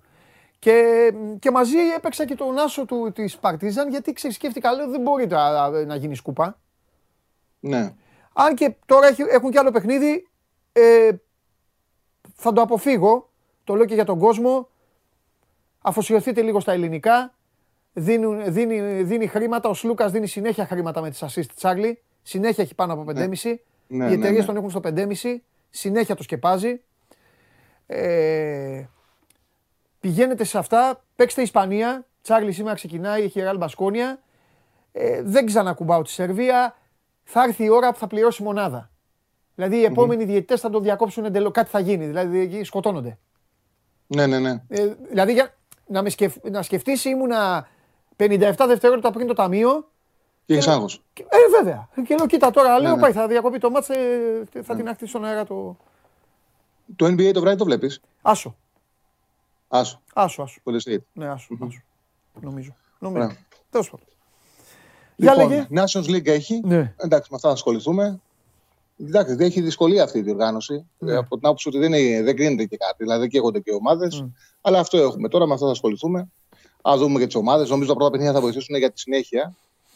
Λοιπόν, παίζουν για τον πρώτο όμιλο. Έχει ένα πολύ ωραίο παιχνίδι στη Σεβίλη, Ισπανία-Πορτογαλία, που αξίζει να το παρακολουθήσουμε. Και για τις δύο ομάδες, και για τον Ενρίκη και για τον Σάντος, είναι και τεστ να ετοιμάσουν τις ομάδες τους για το Μουντιάλ. Ναι. Τους Ισπανούς έχουμε δει πάρα πολλές φορές, τους είχαμε στον ομιλό μας. Κατάφεραν με το ποδοσφαιρικό σχέδιο του Ενρίκε να φτάσουν στον τελικό του Euro, να φτάσουν στο τελικό του Nations League. Παίζουν ωραίο ποδόσφαιρο. Έχει φανεί όμως ότι οι ομάδες που τους αφήνουν την μπάλα και παίζουν καλή άμυνα σε μικρούς χώρους, τους δυσκολεύουν, δηλαδή τους βραχυκλουλώνουν. Και ο Σάντος αυτό θα κάνει. Θα αφήσει την μπάλα στους Ισπανούς, θα πάει να κλείσει τους χώρους και θα προσπαθήσει με λιγότερες ευκαιρίες να βρει μεγαλύτερη αποτελεσματικότητα και να πάρει το παιχνίδι. Νομίζω ότι η συνθήκη του αγώνα βολεύει περισσότερο τους Πορτογάλους παρά τους Ισπανούς. Υπάρχει πολλή ισοπαλία. Το Χ2 διπλή ευκαιρία δίνεται στο 1,75. Για τη δεύτερη κατηγορία του Nations League. Σερβία-Νορβηγία. Εδώ ο άσος είναι πτωτικός. Άνοιξε στο 2,30 λαθασμένα. Γιατί οι Σέρβοι έχουν μεγαλύτερη ποιότητα και περισσότερους παίκτες από τους Νορβηγούς.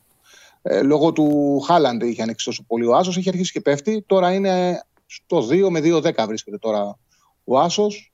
Εγώ από την ημέρα που ανέλαβε ο Στοϊκόβιτς, σε όλα τα ρεπορτάζ διάβαζα ότι υπάρχει ένας ενθουσιασμό στους Σέρβους και τελικά βγήκε αυτό. Δηλαδή, κάνανε ένα 6-2-0 στα προκριματικά. Κερδίσαν τους Πορτογάλους στο τελευταίο παιχνίδι και πήγαν απευθείας στο Euro.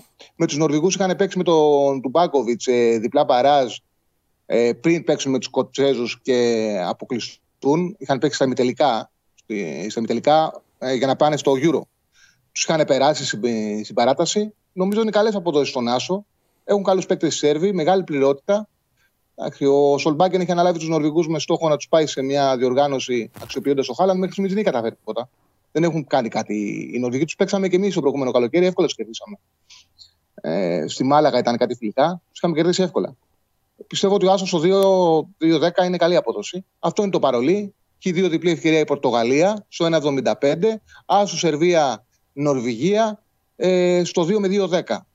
Θα παίξουν πολλά παιχνίδια μεταξύ τους αυτές τις 12-13 μέρες. Οπότε μετά θα έχουμε και εικόνα παιχνιδιών και θα είναι πιο εύκολο να βγουν σημεία με εικόνα. Γιατί τώρα φανταζόμαστε από τις προηγούμενες διοργανώσεις πόσα είναι τα παιχνίδια που θα πάνε. Ναι. Ωραία παιχνίδια βάζεις. Εντάξει, ωραίες αποδόσεις βάζεις. Ναι. Δεν το λέω για να σε καλύψω, αλλά είναι δύσκολη, το τέλος της αγωνιστικής σεζόν. Ναι, δύσκολο. Είναι δύσκολο. Τώρα απλά όποιος είναι καψούρης και θέλει να βλέπει παιχνίδια έτσι, να βάζει κάτι. Αυτό είναι, κάτι λίγο και θέλω μαζί σου. Και θέλω μαζί σου να πω κάτι που δεν είπα στον Νίκο. Νομίζω ότι θα πρέπει να δούμε πάρα πολύ σοβαρά το Nations League, γιατί όπως είναι οι ομάδες πλέον και όπως είναι οι διοργανώσεις, πιστεύω ότι αυτός θα είναι ο πιο ασφαλής δρόμος για την εθνική μας ομάδα, άμα θέλει να πάει σε μια μεγάλη διοργάνωση. Δεν πιστεύω πλέον με τις βαθμολογίες που υπάρχουν και τις κληρώσεις των προκριματικών και έτσι όπως είναι δομημένα τα προκριματικά, με το πόσοι περνάνε, δεν νομίζω, Τσάρλι, ότι θα έχουμε μεγάλη τύχη πλέον από προκριματική διαδικασία. Οπότε νομίζω ότι έχουμε έναν όμιλο τώρα, ας πούμε, βατό στο Nations League. Βγες πρώτος, να παίξεις το Final Four μετά. Ναι, ναι. Με ομάδες από γάμα κατηγορίας. Με ομάδες οι οποίες είναι ίδιες με σένα. Και κάτι σημαντικό, ότι κάποιες ομάδες, κάποιες πρώτοι από τη γάμα κατηγορία, μπορούν να έχουν πάρει απευθείας την πρόκληση. Και να παίξεις και με δεύτερες και με τρίτες από την γάμα κατηγορία. Να παίξουμε ακόμα πιο εύκολες ομάδες. Το Euro έχει 24 εισιτήρια. Περνάνε οι δύο πρώτοι από τα προκριματικά και η κάθε κατηγορία δίνει ένα εισιτήριο απευθείας. Ακριβώς. Είναι πολύ σημαντικό να έχουμε καβάτζα, όπως σωστά λες, ότι έχουμε μπει στα play-off. Είναι πολύ σημαντικό. Επίσης, αυτό που θα πρέπει να γίνει κατανοητό, γιατί δουλέψαμε στις προηγούμενες διοργανώσεις πάρα πολύ ωραία τεχνικά. Εγώ μίλαγα με παίκτες που δεν γνωρίζανε καν τη σημασία του να συνεχίσουν. Εγώ το είχα πει. Εγώ το έμαθα αμέσως. Άκουσε με. Εγώ το έμαθα αμέσως γιατί έτσι. Εγκέφαλός μου. Το έγραψε ο Συριώδης μία φορά. Ακόμα το μνημονεύει ο Συριώδης. Το έμαθα και την επόμενη μέρα είχα βγει στο ραδιόφωνο το πρωί και το είπα όλο ποίημα. Ναι. Και με κορόιδευαν παίκτες. Και τους λέω κοροϊδεύετε. Καλά, λέω στο τέλος θα κοροϊδεύω εγώ. Δεν το πήραν σοβαρά. Δεν το πήραν στα σοβαρά. Όχι. Και επίσης είναι σημαντικό ότι αν ανέβουμε κατηγορία για το Μουντιάλ, που είναι λιγότερα εισιτήρια, τα εισιτήρια για το Μουντιάλ είναι 13. Ναι. Τα 9 τα παίρνουν στην προκριματική φάση, τα άλλα 4 είναι στα play-off. Βέβαια. Η τρίτη και η τέταρτη κατηγορία δεν δίνει εισιτήριο. Δεν έχει δικαίωμα να διεκδικήσεις από τα play-off από τον Nations. Μόνο από την πρώτη και τη δεύτερη μπορεί να διεκδικήσεις play-off από τον Nations. Ναι. Και όπως σας λες, ότι μπορείς πιο εύκολα να πάρεις και στη β' κατηγορία ή την πρώτη ή ακόμα και τη δεύτερη θέση, γιατί και η δεύτερη θέση μπορεί, αν σε βολέψουν οι προκρίσεις, γιατί μπορεί να ο πρώτος να έχει περάσει από τα προκριματικά. Ναι, να σε πάει στα play-off. Οπότε είναι πολύ σημαντικό να ανέβουμε για να έχουμε. Έτσι, όσο είναι λίγες πιθανότητες να πάμε Μουντιάλ, να έχουμε λίγο περισσότερες πιθανότητες. Να κερδίσουμε κάποιες πιθανότητες να πάμε Μουντιάλ, πρέπει οπωσδήποτε να ανέβουμε. Έτσι είναι. Έτσι είναι. Γιατί αλλιώς δεν θα διεκδικούμε 13 εισιτήρια, θα διεκδικούμε 9. Θα διεκδικούμε μόνο τα 9 των προκριματικών. Σωστό. Φιλιά. Αυτά. Καλή συνέχεια. Γεια σου, Τσάκλι, τα λέμε. Λοιπόν, αυτός ήταν και ο Τσάκλι. Πάρτε μια βαθιά ανάσα τώρα, γιατί είναι η στιγμή, είναι η ώρα. Πάρτε να πιείτε και κάτι, τώρα θα απολαύσετε. Τώρα έρχονται τα καλά νέα. Πάμε. Σας αρέσει να καρφώνετε ή να βάζετε γκολ με εκτέλεση φάουλ? Είστε από αυτούς που ο κρυφός τους καημός είναι να παίρνουν συνεντεύξεις ή απλά θέλετε να διασκεδάζετε με τις ομάδες και να πανηγυρίζετε μαζί τους από την εξέδρα? Σε όποια κατηγορία και να νίκετε, είστε οι άνθρωποι μας και είμαστε οι δικοί σας άνθρωποι. Βάλτε φαντασία, κέφι και λίγο χρόνο. Φτιάξτε ένα βίντεο και στείλτε το σε αυτή τη διεύθυνση. Θα το περιποιηθούμε, θα το εκτιμήσουμε, θα το απολαύσουμε, θα το εμφανίσουμε και ποιος ξέρει. Μπορεί στο τέλος να είναι το δικό σας βίντεο που θα πάρει ένα μεγάλο δώρο. Γιατί το show must go on ξέρει να εκτιμά αυτούς που παίζουν καλή μπάλα. Ο διευθυντής του News 24/7, ο φίλος μου, αδερφός μου, ένας και μοναδικός, ο Μάνος Χωριανόπουλος, είναι εδώ. Έχει καθίσει ήδη απέναντί μου, χωρίς ήχους καταστροφής και όλα αυτά. Και τον ενημερώνω το εξής: 72-102. Ναι, τι είναι με ενημερώνεις? 30 πόντους. Ναι, 2-0. Ναι, τον ενημερώνω. Του θυμίζω ξανά. 2-0. Δεύτερη εκατοστάρα. Σάββατο τρίτος αγώνας. Το ξέρω. Λοιπόν. Εντάξει. Κάνει το καθήκον του μια ομάδα. Να κάνει και η άλλη το καθήκον. Να έχουμε τους τελικούς. Τα βάλια χθες. Μιλιβόγεβιτς θες? Είδες, δεν μου το έχεις πει. Σε είδα απ' έξω. Ναι, εννοείται.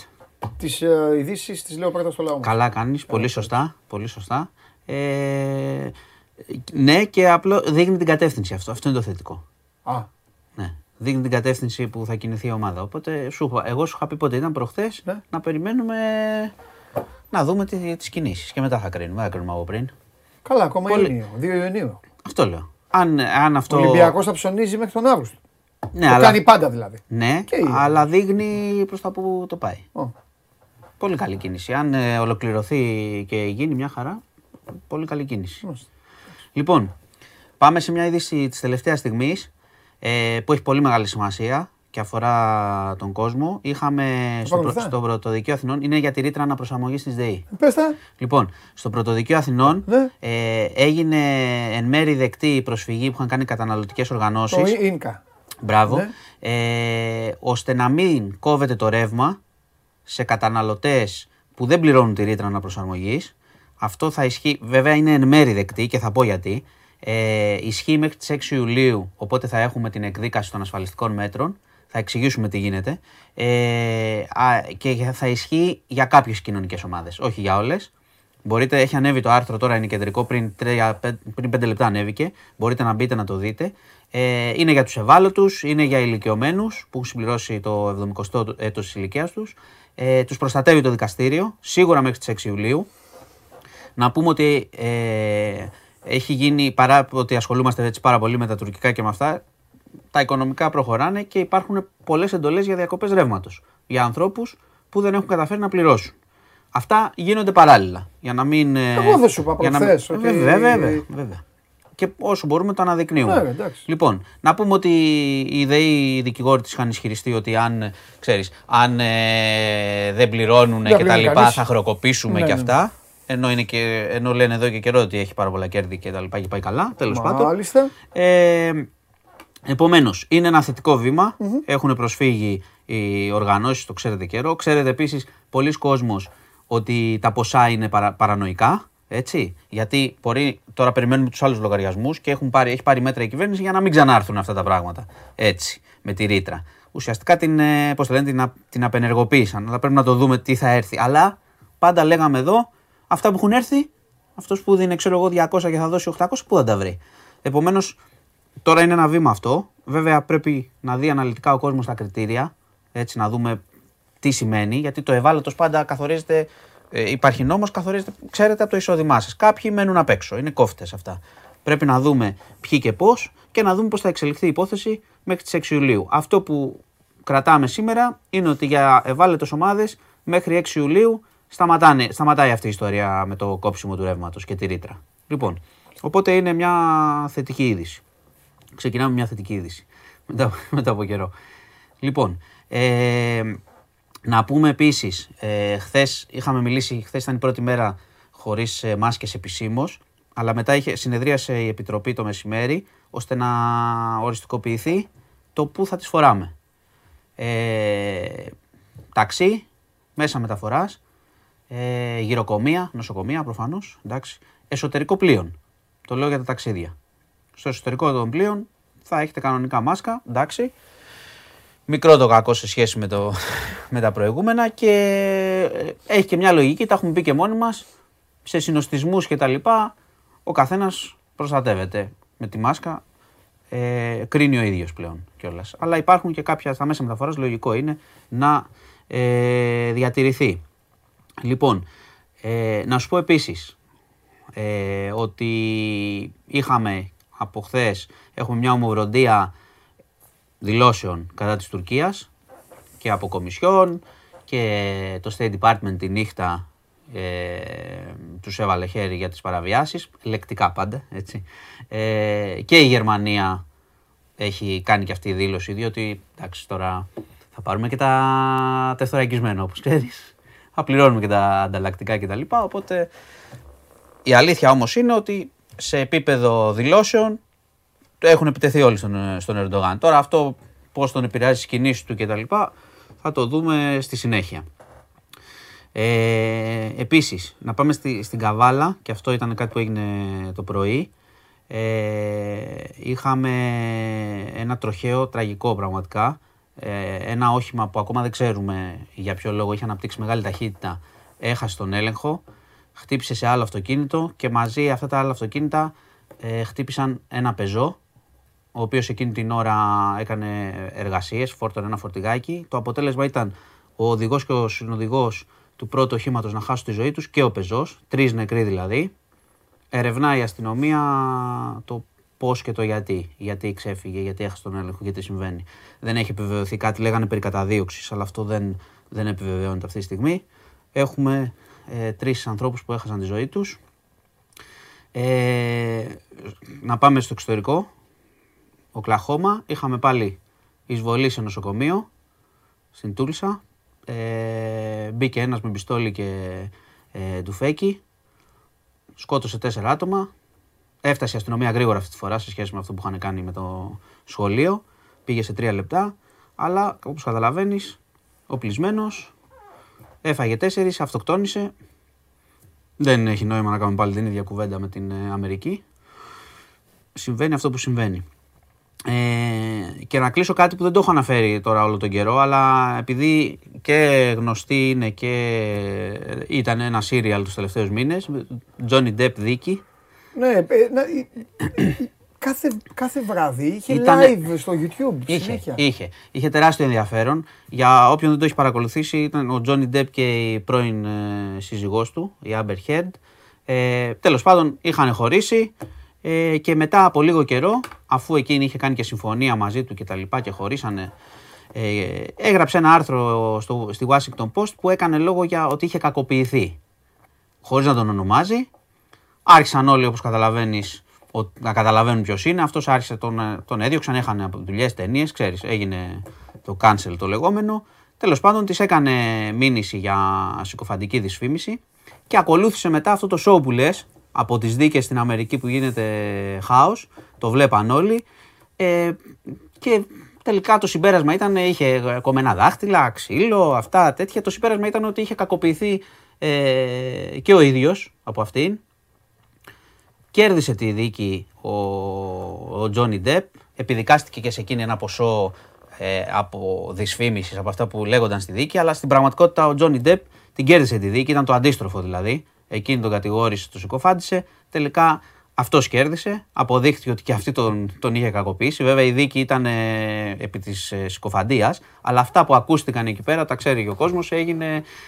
Δηλαδή, τι να σου πω τώρα και τι να σου περιγράψω, ταινία θα γίνει ταινία αυτό. Ναι, δηλαδή το τι κάνανε μεταξύ τους στο σπίτι, τώρα μπουκάλια αυτά, ξύλο, απειλές κτλ.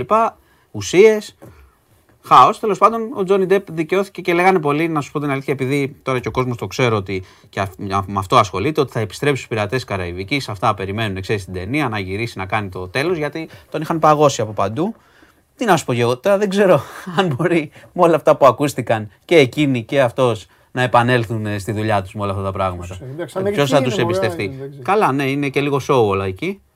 Τέλος πάντων, έληξε και αυτή η υπόθεση. Οι άλλοι παίξαν τα χαστούκια εκεί, τι χάσαν δουλειές. Ποιοι, οι κομικοί. Όχι, εντάξει. Will Smith με τον άλλο. Ναι.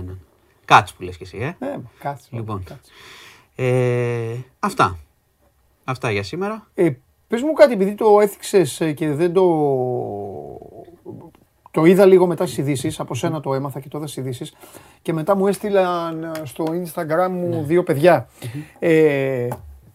Πιάσανε ένα παιδί τραπ τέτοιον, τον πιάσανε με όπλα. Ναι. Μετά μου στείλαν βίντεο όπου ο ίδιος είναι στα μάξι και γελάει και λέει δεν βρήκανε και το άλλο. Και μετά το κατέβασε. Stop. Αυτό, μισό λεπτό. Γιατί σε αυτά εγώ δεν έχω... Δεν μοιάζουμε σε αυτά, τι εννοούμε. Αυτό το βίντεο είναι αληθινό. Ναι. Είναι μετά που τον άφησαν. Αυτό κατάλαβα κι εγώ που το είδα. Αστεία χώρα. Αστεία χώρα. Αστείος ο... Μου το έδειξαν. Χαιρετίσματα, γιατί είμαστε και από το ίδιο χωριό. Χαιρετίσματα στον Τάκη Θοδωρικάκο. Που κατέστησαν αναρτήσεις. Αυτά είναι αυτόματα με την αστυνομία. Δεν είναι... Είναι αυτόματα με την αστυνομία. Θα έπρεπε η αστυνομία να έχει δράσει μόνη της. Δεν είναι ο υπουργός να πει εδώ... Όχι, αλλά γιατί λέει για τον υπουργό. Γιατί ο υπουργός ποστάρε ακόμα και όταν πιάναν το μούσι σου. Ναι, και έλεγε συλλάβαμε το μούσι του Μάνου Χωριανόπουλου.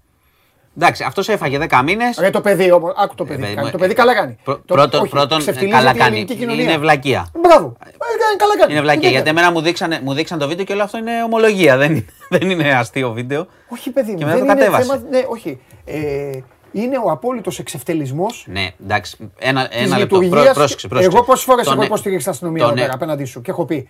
Όχι. Τον έχουν. Πρόσεξε. Ένα λεπτό. Τον έχουν βουτήξει. Καλός. Για το όπλο. Τρώει τους 10 μήνες με αναστολή. Τι τρώει. Ελεύθερος.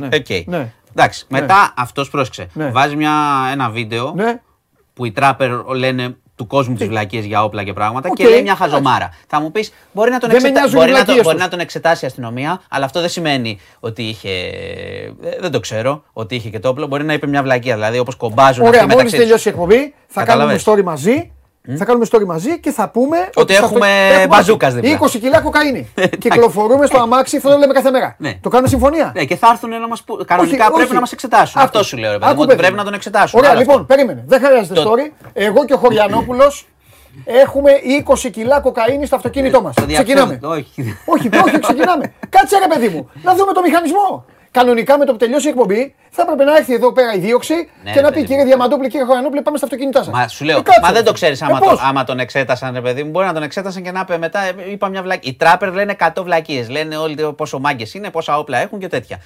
Τον πιάσανε, τον βουτήξανε. Μα δεν σου το λέω θετικά, ούτε για την αστυνομία, ούτε για τους τύπους αυτούς. Γελά. Κόλωσε. Όχι, θα πω ότι έχω κοκαίνες επειδή τρελάθηκες κανονικά. Δεν έχουμε λοιπόν να πούμε. Κάντε ένα κοντινό στο Μάνο, κάτσε, γιατί έχουμε και εμάς το Σάββατο να πάμε. Έχουν μέσα. Θα με πιάσουν αύριο από Δευτέρα. Σε κρατάνε. Βαρώνε. Λοιπόν. Τέλος πάντων, εγώ αυτό που λέω είναι προφανώς είναι μεγάλη βλακεία του. Μπορεί να τον ελέξανε, αλλά μπορεί να είναι και αυτό που λες. Μια βλακεία ενός νέου. Τον πιάσαν για το όπλο, έκανε και τη μαγιά του μετά. Λοιπόν. Έχουν πάρει, τώρα γίνεται το σοου. Θα χάσω το μάτσο εγώ επειδή εσένα σου ήρθε να πεις για ναρκωτικά. Φίλε, δεν έχω δίκιο. Παιδί μου, έχεις, αλλά δεν είναι τόσο σοβαρή όσο το παρουσιάζεις. Δεν είναι τόσο σοβαρή. Σου εξηγώ, μπορεί αυτός να είπε να κάνει τη μαγιά του στους άλλους. Αφού λέγανε μετά ότι ήταν πολύ φοβισμένος που τον βουτήξανε, οπότε μετά κάνει και τη μαγιά της. Μετά είπε τέτοια. Αυτός σου λέω. Αλλιώς το χάσαμε. Λοιπόν, διέψευσε ξανά γιατί έχουμε να κάνουμε πράγματα. Να πάω, χάσω εγώ τον Προμηθέα επειδή εσύ πιάσεις τώρα. Να κάνεις ομολογία. Αφού έτσι κι άλλους δεν ζεις, ρε φίλε, στο Wikipedia λέμε ότι δεν ζεις.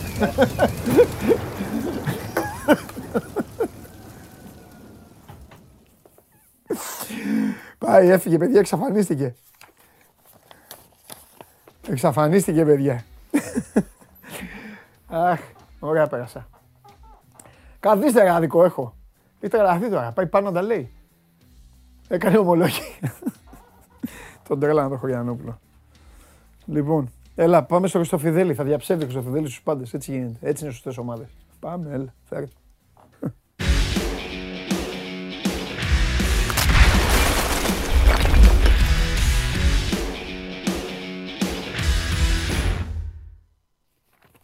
Το καλύτερο ξεκάρφωμα λέει, ένας είναι το κάρφωμα. Γι' αυτό λέει το έκανα.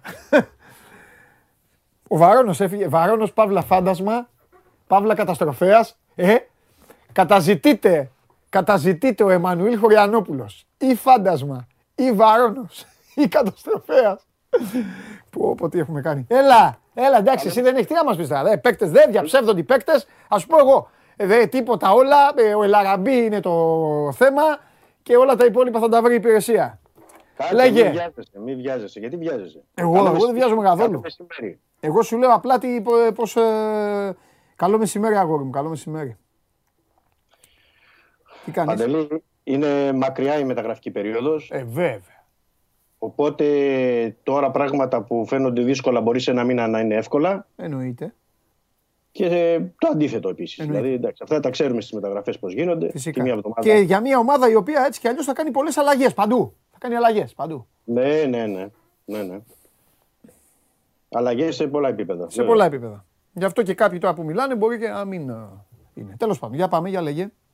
Πού θες να ξεκινήσουμε? Να τα πούμε. Να ξεκινήσουμε κλασικά και σωστά από, από τις υποθέσεις. Ναι, από τις υποθέσεις των ανθρώπων που ανήκουν στον Ολυμπιακό. Ωραία. Ναι. El Arabi ακόμα είναι εν αναμονή της απάντησης Ολυμπιακός. Ο παίκτης δεν έχει απαντήσει ακόμα. Και θέλω να πω εδώ δύο πράγματα, επειδή υπήρξαν χθες και στα social media ανάρτηση του Ολυμπιακού με το σήμα στην καρδιά, El Arabi κτλ. Να πω και στους φίλους μας που μας παρακολουθούν, ναι, ότι αν ήδη είχε υπογράψει ο El Arabi, δεν θα υπήρχε λόγος ο Ολυμπιακός να μην. Ήταν ο πρώτος που θα ανακοίνωνε την ανανέωση. Έτσι κι αλλιώς ο Ολυμπιακός θέλει να τον ανανεώσει και εφόσον υπήρχαν υπογραφές θα το... ανακοίνωνε. Ακόμα δεν υπάρχουν υπογραφές. Αυτό βέβαια δεν σημαίνει ότι δεν μπορούν να υπάρξουν αύριο, μεθαύριο ή την επόμενη εβδομάδα. Ο Ολυμπιακός επιμένει για τον El Arabi. Έχει κάνει μια πάρα πολύ καλή πρόταση. Μάλιστα. Περιμένει την απάντησή του. Μάλιστα. Όπως έχει κάνει καλή κίνηση και για τον Ζάχαβη. Ωραία. Όλες τις πληροφορίες και από το Ισραήλ, ναι, και από την Βραζιλία και από την Βραζιλία λέω επειδή τον θέλει Μποταφόγκο, και από Ολλανδία που έπαιζε στην Αιτκόβερ, λένε ότι ο Ολυμπιακός του είχε κάνει μια πρόταση 2 εκατομμύριων ευρώ το χρόνο για διετές συμβόλαιο και τον πιέζει να απαντήσει. Τώρα θα μου πεις, είναι σε συνάρτηση αυτό με τον El Arabi.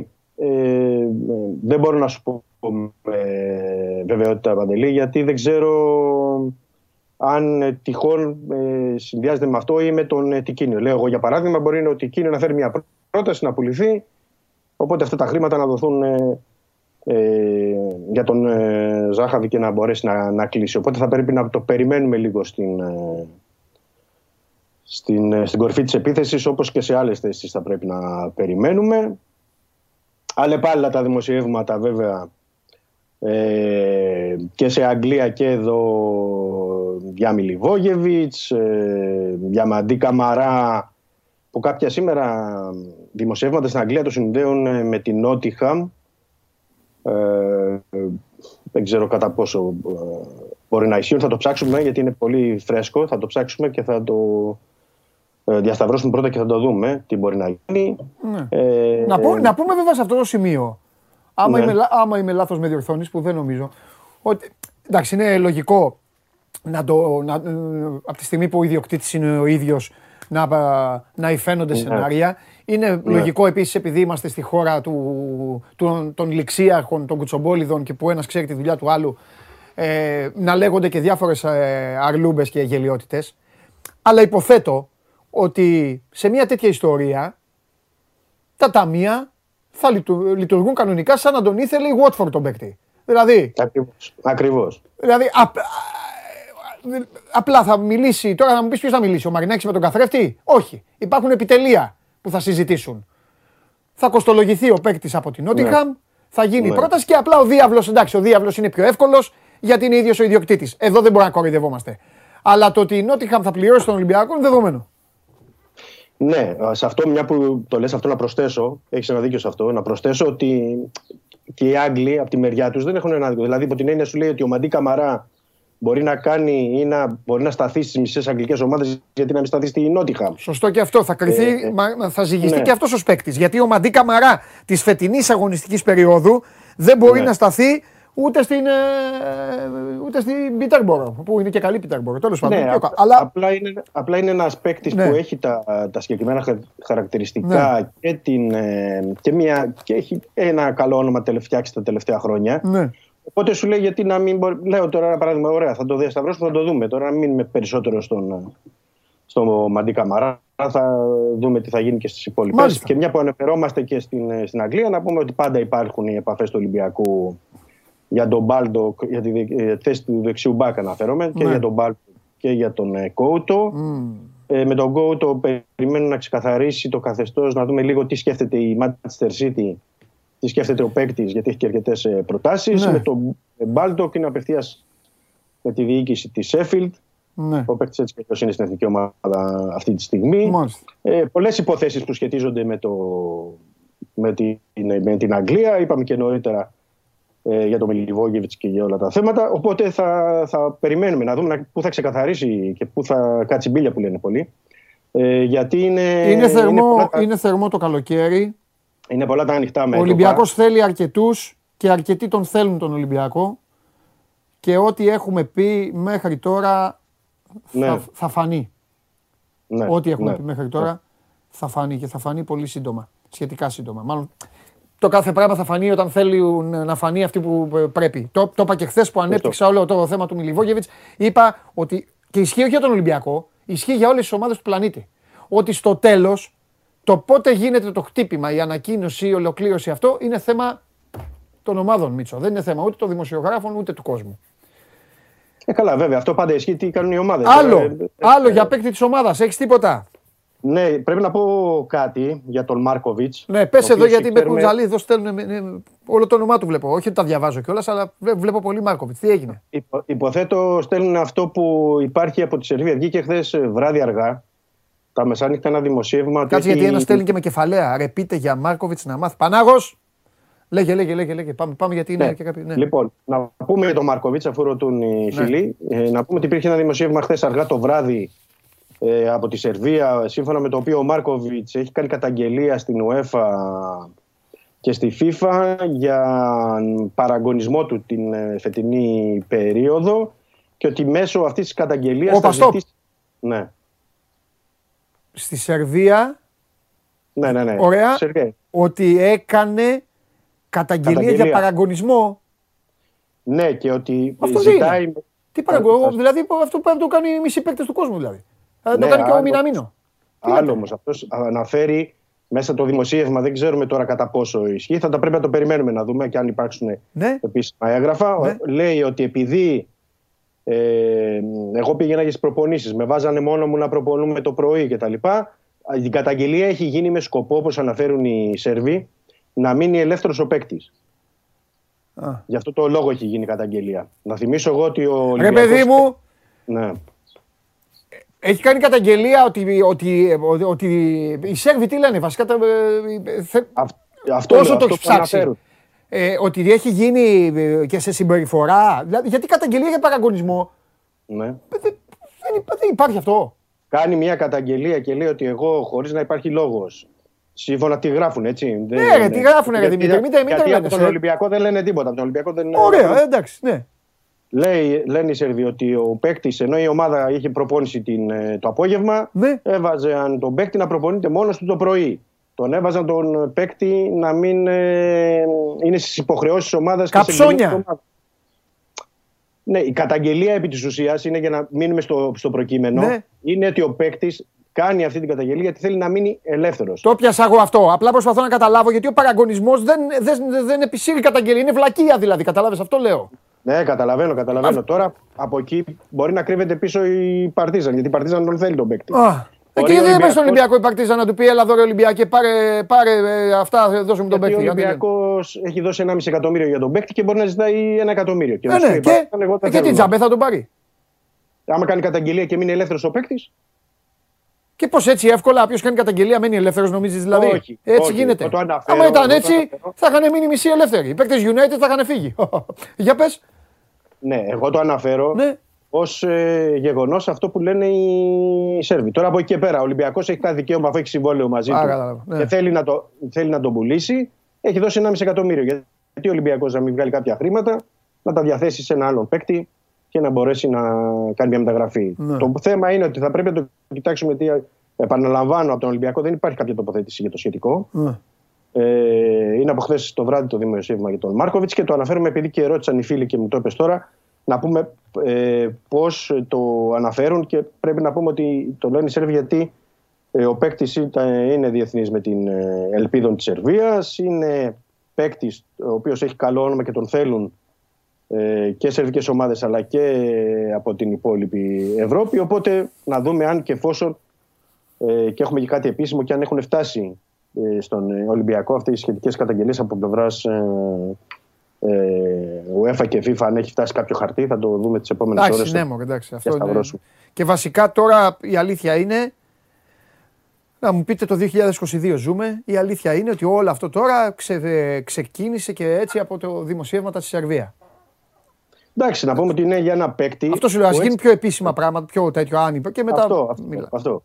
Γιατί γίνει ένας παίκτης ο οποίος φέτος δεν έπαιξε καθόλου. Ναι. Στην αρχή μόνο στα παιχνίδια με την Έφτσι. Μετά εξαφανίστηκε. Δεν πωλήθηκε τον Ιανουάριο που είχε κάποιες προτάσεις ο Ολυμπιακός για να τον δώσει. Μάλιστα. Αλλά πληροφορίες αναφέρουν ότι της αρνήθηκε ο παίκτης. Ναι. Προφανώς δεν ήθελε να πάει σε κάποια από αυτές τις ομάδες. Οπότε θα το δούμε. Μάλιστα. Θα το δούμε. Εντάξει. Το ζήτημα είναι τι θα κάνει ο Ολυμπιακός με τις υπόλοιπες υποθέσεις. Τώρα η υπόθεση αυτή του Μάρκοβιτς που έτσι κι αλλιώς δεν τον υπολόγιζε ο Μαρτίν είναι το τελευταίο πράγμα που ενδιαφέρει τον Ολυμπιακό. Ωραία. Εντάξει. Τίποτα άλλο έχουμε. Τα υπόλοιπα είναι τα οποία είχαμε, ήταν και τα φιλικά που είχαμε. Χθες δεν βγήκαμε γι' αυτό. Τα είπες προχθές. Όχι. Άμα θες μπορούμε να τα πούμε πάλι. Με τη Ρίτ παίζει, την Αρμίνια Μπίλεφελτ. Ναι, να πω ότι τα φιλικά, για να μην μπερδέψουμε και τον κόσμο, τα δείχνει πλέον η Κοσμοτέ TV. Αυτή τα δικαιώματα. Είναι που έχει πάρει τα δικαιώματα. Θα παίξει στις 24 Ιουνίου ο Ολυμπιακός με τη Ρίτ στην Αυστρία. Μάλιστα. Στις 25 του μήνα, δηλαδή την επομένη, με τη Φορτούνα Ντίσελντορφ. Στις 27 είναι με την Κρακοβία. Στις 29 με τη Σλάβια Πράγας, 1η Ιουλίου Αρμίνια Μπίλεφελ και 2 Ιουλίου το μεγαλύτερο και πιο δύσκολο φιλικό με τη Σάλτσμπουργκ, την πρωταθλήτρια Αυστρίας. 2 Ιουλίου το παιχνίδι στο Σάλτσμπουργκ και 3 Ιουλίου θα επιστρέψει η αποστολή στην Αθήνα για να δώσει 2 ακόμα φιλικά παιχνίδια πριν το ευρωπαϊκό αγώνα. Θα παίξει και 2 εδώ δηλαδή, Ναι.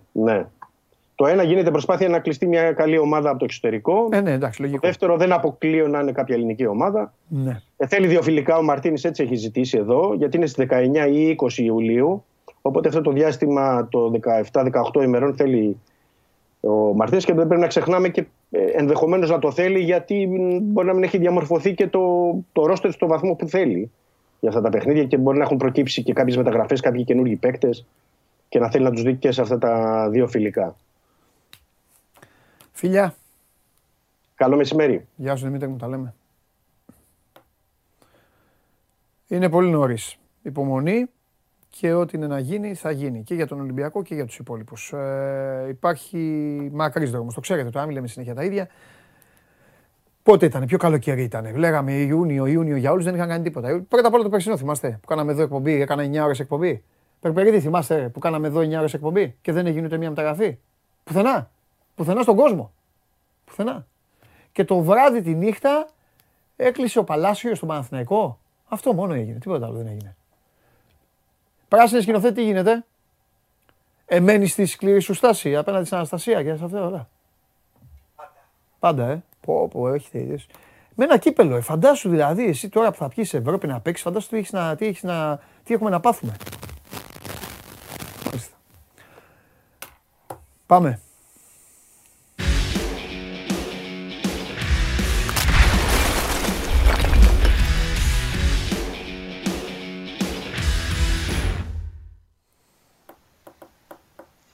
Καλώς το φίλο μου. Χαίρετε. Μόλις είχα ένα τηλεφώνημα από τον Νότιχαμ. Να ξέρεις. Α, μ' αρέσουν αυτά. Ανάστατος ο κόσμος. Δηλαδή πήραμε 200 εκατομμύρια. Βρήκαμε τον πελά μας, μισό λεπτό. Όπως έχετε καταλάβει, βρήκαμε τον πελά μας. Κάθε μέρα άλλη, αν υπάρχει εκπομπή, δεν αντέχω. Κάθε μέρα θα έχουμε τα νέα της Νότιγχαμ εις διπλούν. Το έχετε καταλάβει αυτό. Το έχετε καταλάβει. Θα βγαίνει ο Χριστοφιδέλης να λέει τα νέα της Νότιγχαμ. Θα βγαίνει και ο Τζιομπάνογκλου να λέει τα νέα της Νότιγχαμ. Όχι, όχι. Ο Τζιομπάνογκλου θα λέει τα νέα του λαού της Νότιγχαμ. Ωραία. Κατάλαβες. Ωραία. Θα βγαίνει ο Χριστοφιδέλης να λέει τα νέα της ΠΑΕ Νότιγχαμ. Για να σε ικανοποιήσω. Της ΠΑΕ. Λοιπόν, θα βρω κονέ με τον προπονητή. Θα τον κάνω φίλο μου. Και θα βγαίνω εγώ και θα λέω, θα παίρνω το μέρος του προπονητή. Θα λέω τι θέλει ο προπονητής. Ανάστατη είναι, να ξέρεις. Ρεμπελάς που μας βρήκε, ρεμπελάς. Για πες γιατί. Κοίταξε, δεν είναι αυτό. Το άγχος το μεγάλο το έχει ο φίλος μου, φίλε. Στεναχωρέθηκα σήμερα. Ο φίλος σου? Ο Γουλής. 114,2% να ζητάει αύξηση ο Χουάνκαρ. Σε λίγο θα αρχίσει να λέει ο αθλητής Χουάνκαρ και τέτοια, να ξέρεις. Προς τα εκεί πάει το πράγμα. Σιγά προς τα εκεί πάει. Να σου πω. Έλα. Πάρε εσύ ένα τηλέφωνο το Χουάνκαρ λοιπόν να τους... Έκλεισε ο ΠΑΟΚ αριστερό μπακ. Α, ναι, έχεις δίκιο. Έκλεισε, πήρε, συμφώνησε με Ράφα Σοάρες. Έχεις δίκιο. Τρίτη και φαρμακερή, τον έψαχνε 2 φορές σε προηγούμενες μεταγραφικές περιόδους, τον έκλεισε τώρα. Ναι, ρε, έχετε δει. Εικόνα που έχουμε βάλει η φωτογραφία. Έχουμε δίκιο, ξεχάστηκα. Και μάλιστα το είχα πει τις προάλλες. Ο προπονητής της Νότιγχαμ ήταν στις Ακαδημίες Λίβερπουλ. Είναι Λίβερπουλ ανθραγμένος, ναι. Γι' αυτό άλλωστε φαίνεται και η πορεία. Κολοτούμα. Γι' αυτό φαίνεται και η πορεία της ομάδας τώρα και η άνοδος και όλα αυτά. Ναι, ναι. Πολλά συγχαρητήρια στο προπονητικό team της Νότιγχαμ και τα υπόλοιπα. Ναι. Πάμε. Λοιπόν, έλα, ο Ράφα Σοάρες έχει συμφωνία με τον ΠΑΟΚ για τα επόμενα 3 χρόνια. Μπράβο. Καλορίζικος, μεγάλε. Τι λέει ο coach για αυτόν?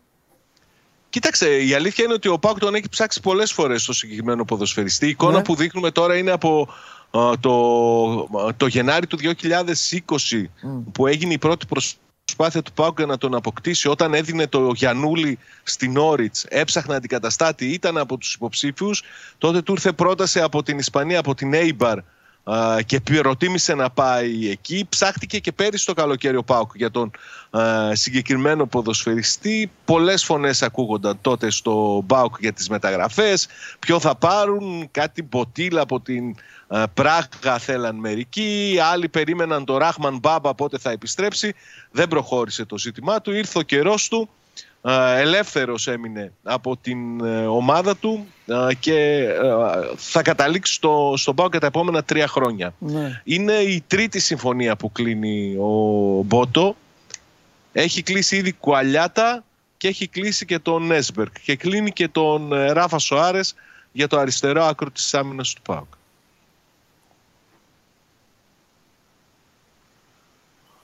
Κοίταξε να δεις. Το πάει πιο γρήγορα από όλους ο ΠΑΟΚ. Μα σου είπα ότι ο στόχος είναι μέχρι τις 27 Ιουνίου που θα ανέβει η ομάδα στο αεροπλάνο για να πάει στην Ολλανδία για το βασικό στάδιο της προετοιμασίας να έχει κλείσει το μεγαλύτερο μέρος του σχεδιασμού που έχει αποφασιστεί να υλοποιηθεί. Και... αυτά που σου έλεγα πριν, μέχρι και 9 ποδοσφαιριστές θα προσπαθήσει να κλείσει τους περισσότερους μέχρι τότε, σε 3 εβδομάδες. Ωραία. Ωραία. Θα πάει χωρίς τερματοφύλακα στην προετοιμασία ή τερματοφύλακες? Αυτό είναι το θέμα που τον καίει. Αυτό σου λέω, γιατί κλείνει παίκτες. Αλλά ξέρεις, την προετοιμασία πρέπει να έχεις τους τερματοφύλακες. Ας μην έπαιρνε τους άλλους. Πάρει κανέναν. Ναι.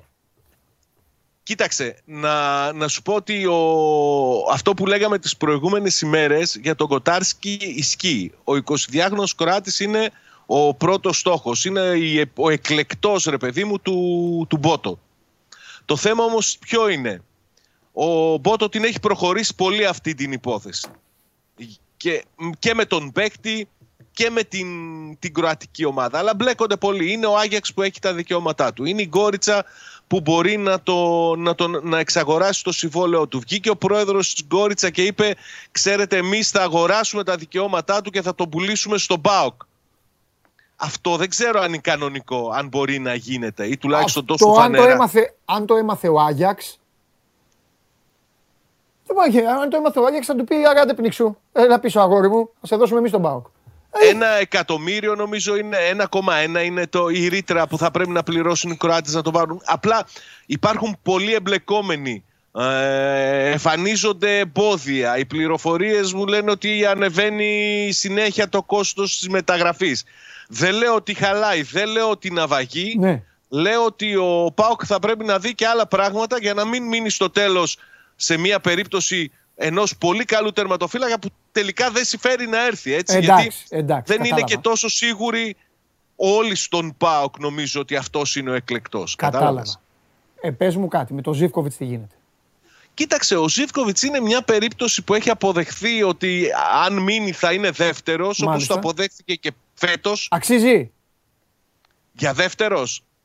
Τι να σου πω τώρα, θες την προσωπική μου άποψη? Εγώ νομίζω όχι. Αλλά από την άλλη πλευρά, αν του κάνει του Λουτσέσκου, αν του κάνει του Μπότο, αυτοί θα πάρουν και την ευθύνη της επιλογής. Εγώ θα έψαχνα κάτι άλλο, αν είχα τη δυνατότητα. Πόσα μάτς έπαιξε ο Ζίβκοβιτς τη χρονιά που έφυγε? Επειδή πέρυσι τα έκανε ρόιδο, φέτος πόσα μάτς έπαιξε? Γιατί είχε στο μυαλό φέτος, μου θυμάμαι πάντα να βλέπω τον Πασχαλάκη.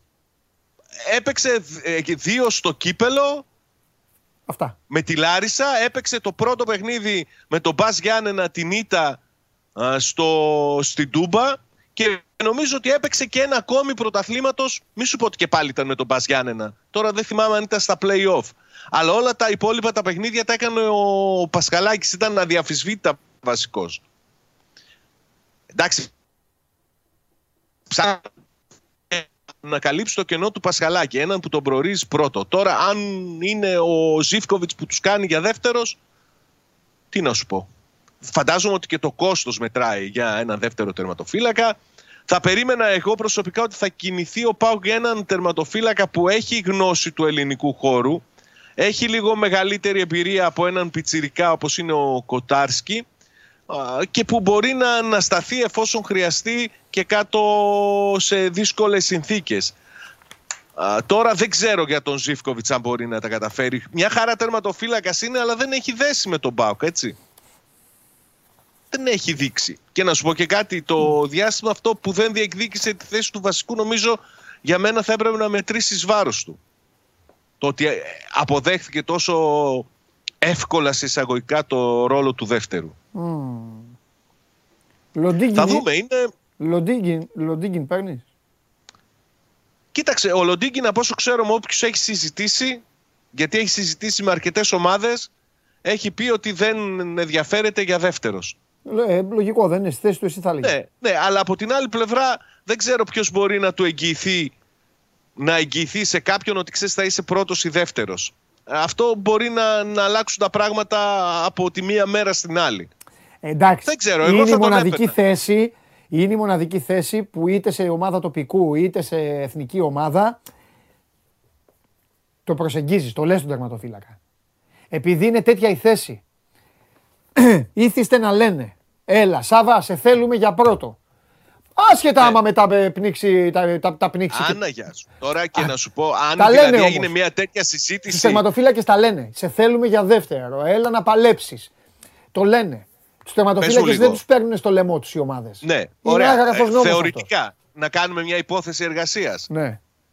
Πάει ο Άρης που ακούστηκε ότι ενδιαφέρεται για το Λοντίγκιν και τον πλησιάζει και λέει ο Λοντίγκιν: κοιτάξτε, έχετε τον Κουέστα. Εγώ θα ξεκινάω από δεύτερος, έτσι. Κουέστα. Τόσα χρόνια παίζει στον Άρη βασικός, έτσι. Πάει στον Παναθηναϊκό και συζητάει με τον Παναθηναϊκό και του λέει ο Παναθηναϊκός: σε θέλουμε στην ομάδα, παιδιά, δεύτερος, γιατί έχετε τον Πρινιόλι που έκανε καλό πρωτάθλημα και τέτοια. Στον ΠΑΟΚ, ποιος μπορεί να ξεκαθαρίσει ότι αυτός που θα έρθει θα είναι ο πρώτος? Να σου θυμίσω το Ρέι. Ήρθε από την Αργεντινή. Α, στα λόγια του Λοντίγκιν έρχεσαι. Στα λόγια του Λοντίγκιν. Μα έρχεσαι στα λόγια του Λοντίγκιν. Γιατί σου λέει ο Λοντίγκιν, με έχεις στα 150 χιλιόμετρα από το προπονητικό σου κέντρο. Με βλέπεις όλη τη χρονιά. Έπαιξα σε μια ομάδα που πήγε play-off, έγραψα νούμερα, έκανα έρανα. Δεν θα έρθω να μου πεις ότι κάτσε να δούμε γιατί θα πάρουμε τον άγνωστο Χ, μήπως μας κάνει αυτός να είναι παρωτός. Ναι, όμως από την άλλη θα σου πω εγώ ότι αν είσαι ο Λοντίγκιν και έχεις εμπιστοσύνη, τώρα βέβαια θεωρητικά έπεσε το όνομα του, έτσι συζητάμε, ναι. Αν είσαι ο Λοντίγκιν, το παίρνεις το ρίσκο. Και λες ότι ναι, θα πάω. Γιατί είναι ένας τερματοφύλακας που δεν έχει και μεγάλη σχέση με την Ελλάδα. Είναι ένας τερματοφύλακας 22 χρονών. Μπορεί να μου δοθεί η ευκαιρία. Κατάλαβες. Δεν θέλω να παρεξηγηθώ, ούτε δεν πιστεύω ότι... Συζήτηση ναι. Κάνουμε. Απλά όχι, και για το παιδί το ίδιο. Δηλαδή, ότι εντάξει, είναι σωστό αυτό που λες. Αξίζει να ψάχνει θέση βασικού. Είναι σωστό αυτό που λες για οποιαδήποτε άλλη θέση. Όχι για τον τερματοφύλακα. Γιατί... Μια χαρά να είναι ο Λοντίγκιν και μια χαρά να είναι το παιδί το άλλο. Ο Λοντίγκιν θα χάσει μια σεζόν. Καταλαβες.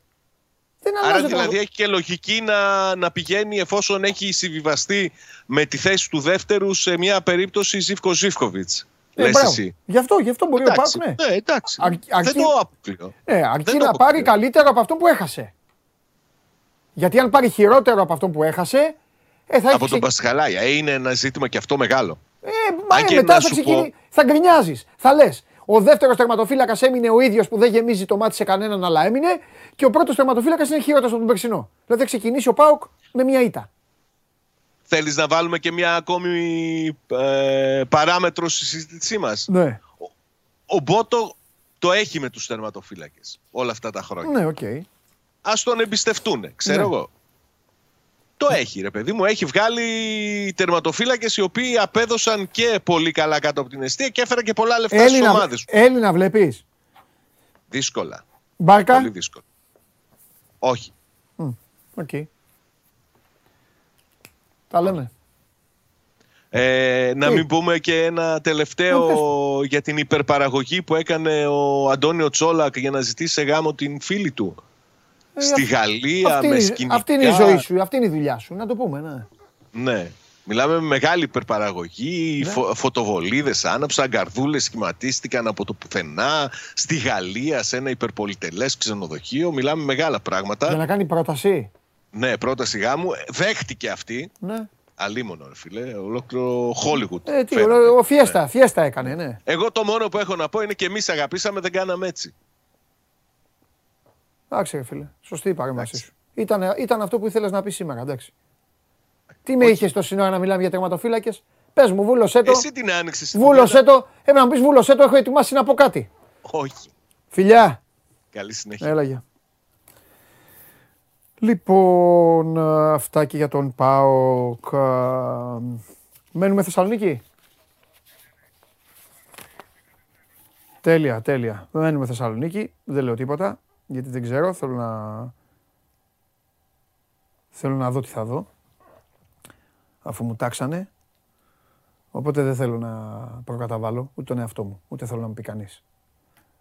Από την περιοχή του Χαριλάου, την οδό Βούλγαρη, που λέει και ο Τζιομπάνογλου, για να μην λένε ότι μένει στο Χαριλάου, θα πάμε σε άλλη περιοχή, που δεν ξέρω. Θα μάθω όμως. Την κάναμε τη σύνδεση. Τι συνδέουμε, πυραυλό. Εντάξει. Λοιπόν, επαναλαμβάνω για τα σημερινά. 7 η ώρα ένα πακετάκι για το Nations League. 10 παρατέταρτο ένα άλλο πακετάκι για το Nations League. Και μέσα σε αυτό το πακετάκι 10 παρατέταρτο είναι και... 10 παρατέταρτο είναι και η εθνική μας ομάδα. Ρε παιδιά, μου στέλνετε συνέχεια μηνύματα, τι λένε άλλα παιδιά και αυτά. Καλά κάνουν, τι μας λένε, εγώ τι θέλετε να κάνω. Καλά λένε οι άνθρωποι, όλοι καλά λένε. Στέλνει τώρα ο Πέτρος για το Μιλιβόγεβιτς. Σου είπα εγώ ρε Πέτρο ότι έκλεισε τον πύρα, ότι το έκανε. Δείτε πάλι τι έχουμε πει. Δείτε πάλι. Τι μάρτον ρε παιδιά. Το ίδιο κάθε χρόνο το ίδιο κάνετε. Με όλους. Τι γραφείο παραπώνων είμαι. Πάμε. Ξαφανίσω το πλάνο. Έλα ξαφανίσω όπως είσαι. Όπως είσαι, έλα. Όπως είσαι. Για άλλη μια φορά δεν έχουμε ήχο. Τι παράξενο. Λοιπόν, επειδή δεν έχουμε ήχο, φύγε το πλάνο. Σου τον δίνω. Δεν έχεις ήχο. Έλα από εδώ. Πάμε. Εντάξει. Ναι, αλλά δεν γελάει κανείς. Δεν γελάσε κανείς. Γιατί, τι πρόβλημα έχεις. Τι είπα, φύγε από εκεί. Του είπα, εξαφανίσου, φύγε από εκεί. Αυτό, δεν γελάσε κανείς. Ούτε τα like πιάσανε για να πει ανέκδοτο, ούτε τίποτα. Ποιος ήταν ο λόγος να τον μοστάρει. Το ανέκδοτο που του χρωστάσα την προηγούμενη εβδομάδα που έλειπε, το έχει πει. Το είπε, ναι. Εντάξει. Κάτσε να φωνάξουμε την Καβαλιεράτο. Κύριε Καβαλιεράτο. Πυρό. Χήμα καφενείο κάνετε, δεν ήσασταν έτοιμοι στημένοι κανονικά να μου πείτε τι κάνετε, που είστε κι αυτά. Στημένοι είμαστε. Ο Καβαλιεράτος κουβαλάει κάτι. Για αχθοφόρο τον πήρατε εκεί τον άνθρωπο. Κουβαλάει, περίμενε. Κάτσε γιατί έχει μια έκπληξη. Περίμενε. Κάτσε να πάμε λίγο πιο πίσω για να πει ποιο Καβαλιεράτος. Όπως βλέπετε, περνάνε καλά κάποιοι. Εντάξει, κάποιοι περνάνε καλά. Α, το είχε έρθει εδώ, το έχω σηκώσει κι εγώ. Αυτό είναι Θεόβαρο. Ποιο μέσα πάνω, ποιο μέσα πάνω. Θεόβαρο. Όχι, εδώ, πάτε. Λοιπόν, εντάξει είμαστε. Είναι κάτι το οποίο στο Λος Άντζελες... Δεν το δίνω ποτέ. Είναι καθημερινό. Στο Λος Άντζελες το έχουν σαν τα τασάκια. Πώς λένε, έχεις ένα τασάκι για το ζευγάρι. Τάκ και σου φέρνει την κούπα του NBA. Αυτό. Λοιπόν, πρώτα απ' όλα, πού είστε. Πού είστε. Είμαστε στη Θεσσαλονίκη. Πού ρε, πού. Σε ποια περιοχή, το έχω πει ότι είστε στη Θεσσαλονίκη. Απλά επειδή είχα τον Τζιομπάνογλου πριν, λέω φεύγω από το Χαριλάου και πάω, δεν ξέρω πού θα μάθω. Αυτό. Εντάξει. Μοναστηρίου. Εντάξει. Το ύφος του Σπύρου τα λέει όλα. Λέω άδειασμα. Απλά δεν ξέρω πώς λέγεται το... Το κατάλαβα, έλα, εντάξει. Πάμε. Πείτε ότι δεν ρώτησα. Για πείτε, πώς περνάτε πρώτα απ' όλα. Πολύ ωραία. Φάγατε, είδα, βλέπω βιντεάκια. Όλα. Δηλαδή η ομάδα του Brand Experience, τα κορίτσια του Χρήστου Χατζιωάννου και οι Ντέβι που παίζουν φυσικά έχουν κάνει τρομερή δουλειά σε όλα τα ζητήματα, τα διαδικαστικά. Κάνουμε και δουλειά, περνάμε και καλά. Κάνουμε και δουλειά. Καλά, απ' έξω γίνεται αποθέω. Έχουν σηκωθεί όρθιοι. Ματίκες και αυτοί έχουν σηκωθεί όρθιοι να ξεστυπιούνται. Ζηλεύουν, Αλεξανδρέ μου, στο λέω εγώ, ζηλεύουν. Να σου πω κάτι. Καλά κάνε τώρα, περνάτε. Δουλεύουμε, πήρε το δός. Έτσι, το ξέρω. Όπως δουλέψαμε στο Βελιγράδι, το ίδιο κάνετε κι εσείς. Μία από τα ίδια. Ο Πανάγος, πιο σκληρά δουλεύει εκεί από το Βελιγράδι. Το ίδιο, ρε παιδί μου, το ξέρω, ναι. Γιατί έχουμε το βράδυ το μεγάλο event του SPORT 24 εδώ στη Θεσσαλονίκη. Σωστό. Για το NBA. Για το πρώτο τελικό. Έχουμε την κούπα εδώ. Μπράβο. Δηλαδή θα δουν και κούπα όσοι έχουν οι 30 τυχεροί του SPORT 24 που θα βρεθούν το βράδυ εδώ στη Θεσσαλονίκη να παρακολουθήσουν παρέα μας τον πρώτο τελικό των NBA Finals, το πρώτο παιχνίδι. Ναι, εδώ έτσι το κρατάς. Θα φάμε. Θα περάσουμε καλά, θα συζητήσουμε για μπάσκετ, θα αναλύσουμε τα τεκτενόμενα και φυσικά θα έχουμε και Game Night πριν από το Game 1 των NBA Finals προκειμένου να μπούμε για τα καλά σε κλίμα και σε ατμόσφαιρα τελικών NBA με μπασκετοσυζήτηση και όλα αυτά τα οποία έρθουν μαζί με τους Boston Celtics και τους Golden State Warriors. Έκανες φοβερή εισαγωγή, φοβερό πρόμο και τώρα ξεκινάει η σωρία ερωτήσεων δικών μου. Πρώτον, ο Χατζιωάννου που είναι. Τρέχει δεξιά και αριστερά να τα έχει όλα στην εντέλεια. Με δύο λόγια, ο Χατζιωάννου είναι αμυντικό χάφτρα. Τρέχει δεξιά αριστερά. Ωραία. Ο Βλαχόπουλος που είναι. Εξάρι παλαιάς κοπής. Ο Βλαχόπουλος που είναι. Ο Βλαχόπουλος συντονίζει όλο τον μηχανισμό. Ναι. Δεκάρι που κάνει τις ασίστ και δίνει εντολές. Όλοι οι παλαιάς κοπής είναι, άρα δεν τρέπεστε. Ναι. Ο Σταύρου που είναι. Ο Σταύρου βοηθάει Πανάγο στην αριστερή πλευρά. Βοηθάει Πανάγο να κάθεται. Μετά από 6-90 λεπτά ζήτησε αλλαγή. Ποιος? Για λίγο. Τι?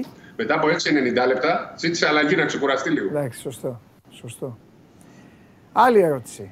Σήμερα παίζουν οι ποιοι Golden State Warriors, Ναι, το ψάχνα χθες το βράδυ να δω σε ποια εκπομπή. Δεν βρήκα, έψαχνα 4. Πρέπει να βρούμε σε ποια εκπομπή το έχω πει. Ξέρουν αυτοί απ' έξω, Ξέρουν αυτοί. Έτσι είχα πει. Θα σε βρουν, μην ανησυχείς. Όταν όλα με το καλό τελειώσουν, θα σε φτιάξουν. Και το έχουν πάρει οι Warriors. Ναι, έχεις βάλει κι άλλους εκεί να μου στέλνουν μηνύματα στα Instagram. Τα βλέπω εγώ, θα μου κοροϊδεύουν. Εγώ άμα θέλω σου στέλνω εγώ ίδιος, γιατί να βάλω άλλους. Πρόσεχε, για το Μακίσι Κύπε δεν μπορεί να καρφώσει, πήγε Final Four. Ναι. Για τους Golden State Warriors έλεγε δεν υπάρχουν, τελειώσανε, πάνε τελικούς. Όχι, δεν είπα. Είχα πει ότι δεν θα πάνε play-off, Θα πάνε το πρωτάθλημα. Ναι, θα πάνε το πρωτάθλημα. Να μας κάνει πρόβληση για το Ευρωμπάσκετ. Το βρήκατε. Το βρήκατε. Τόσο πολύ τον ξεφτυλίσατε. Αλήθεια. Την ημέρα που βγήκε και είπε δεν το βρήκα, το ψαχνά. Βάλτε το. Ποια ομάδα θεωρείται φαβορή για τον τίτλο του NBA? Α. Bucks. Β. Οι μόνιμοι πρωταθλητές. Γ. Nets. Δ. Για κάποιο λόγο μέσα, αυτοί οι απατεώνες μέσα βάλαν τους Warriors. Ξέρω εγώ τώρα. Ούτε playoff. Για κάποιο λόγο. Δεν πειράζει όμως. Τους βάλανε. Ε. Άλλη ομάδα. Δηλαδή Dallas και τα υπόλοιπα που λέμε εμείς. Κύριε Σταύρου μας, ποια θα βάλετε, ψηφίστε. Τους Warriors τους βάλανε για το Σπύρο, τους βάλανε τους Warriors. Όχι, εγώ δεν είπα Warriors. Δεν μπορώ να πιστέψω, είναι κουρέλες τώρα. Προς τιμήν σου λέω τους έβαλαν. Μα με ρώτησε ο Περπερίδης και το είπα όχι και τους έβαλε. Πώς και δεν έβαλε ο Περπερίδης στη Νέα Υόρκη που κάθε χρόνο τη βλέπει playoffs. Εντάξει, προφανώς είπε είναι σοβαρή εκπομπή, ας μην είναι ο Ρεζίλη. Να σου πω.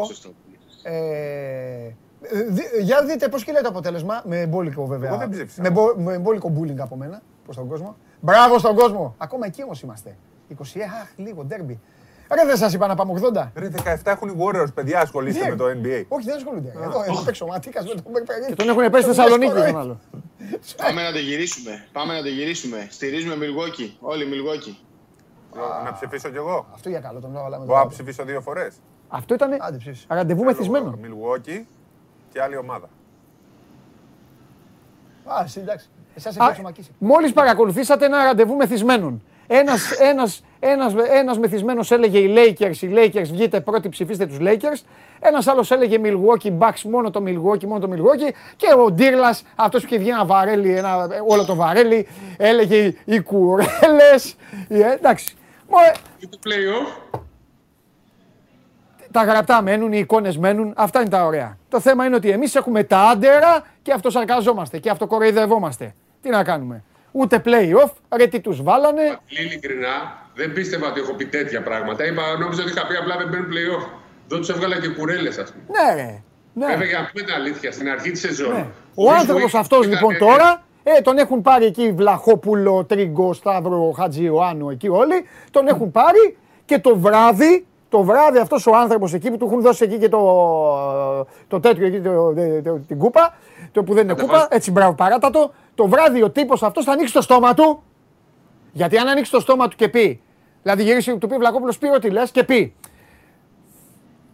με τον Κατσικογιάννη, τον Παναγιώτη και τον Γιάννη και τον Ηλούγκα είχαμε καλή ομάδα, άντε να πει αυτό. Να πει πιστεύω ότι στα ελληνικά play-off η Λάρισα έδειξε πώς μπορεί να παίξει, ο Κολοσσός ήταν καλός, ο Ολυμπιακός, Παναθηναϊκός, να πει τέτοια πράγματα. Ο τύπος αυτός λοιπόν, το βράδυ θα πει οι Golden State Warriors με τον Γκάρι στον τελικό και με αυτά, όχι ρε φίλε, όχι, μην το ανοίξεις το ρημάδι το στόμα σου, κάτσε εκεί να κάνεις. Τους αγαπάω, τους λατρεύω. Κάνε τον κομπάρσο, έχεις δει κάτι ταινίες που είναι οι πρωταγωνιστές και πίσω κοιτά, πίσω είναι κάτι τύποι έτσι και διαβάζουν εφημερίδα. Αυτό να κάνεις το βράδυ. Πήγαινε πίσω. Τώρα τι να σου πω. Τίποτα. Ειδικά μετά από αυτό δεν πρέπει να μιλάω. Αλλά εγώ υποστηρίζω. Εγώ με αγάπη σου τα λέω. Δεν χρειάζεται να πεις τίποτα. Αλλά να σου πω και κάτι. Δεν μιλάω. Έχεις τάντερα, αγόρι μου. Έχεις τάντερα όμως και εμφανίζεσαι. Ενώ ο Σταύρου. Ρε Σταύρου, εδώ έβγαινε στην εκπομπή νύχτα από το Μιλγουόκι. Τώρα έχεις πάει στα Νέα Μουδανιά. Στη Νέα Μεσημβρία είσαι Σταύρου και θα πείτε για τους Lakers. Άστο τώρα. Έλα, τελείωσε. Εσύ Τρίγκα το γιο του Πετράκη πήρες προπονητή και μας το έκρυβες. Το είπα εγώ μόλις κλείσαμε. Πάντως Παντελίκη και η τετράδα γενικά Ναι. Δεν ήταν και πολύ πετυχημένοι. Lakers βάλαμε, Nets βάλαμε. Κοίταξε να δεις. Θα απαντήσω. Τους Lakers τους βάλανε τα καθάρματα αυτά για να κάνουν πλάκα σε μένα. Εντάξει, τους Bucks τους βάλανε γιατί ήταν μέσα στο παιχνίδι. Τι άλλο βάλανε. Ποιους βάλανε. Nets. Ναι, Nets. Ναι. Με δύο λόγια δεν βάλανε Phoenix. Δεν βάλανε Dallas. Δεν βάλανε Celtics. Δεν βάλανε τις ομάδες που πήγαν, τις βάλανε.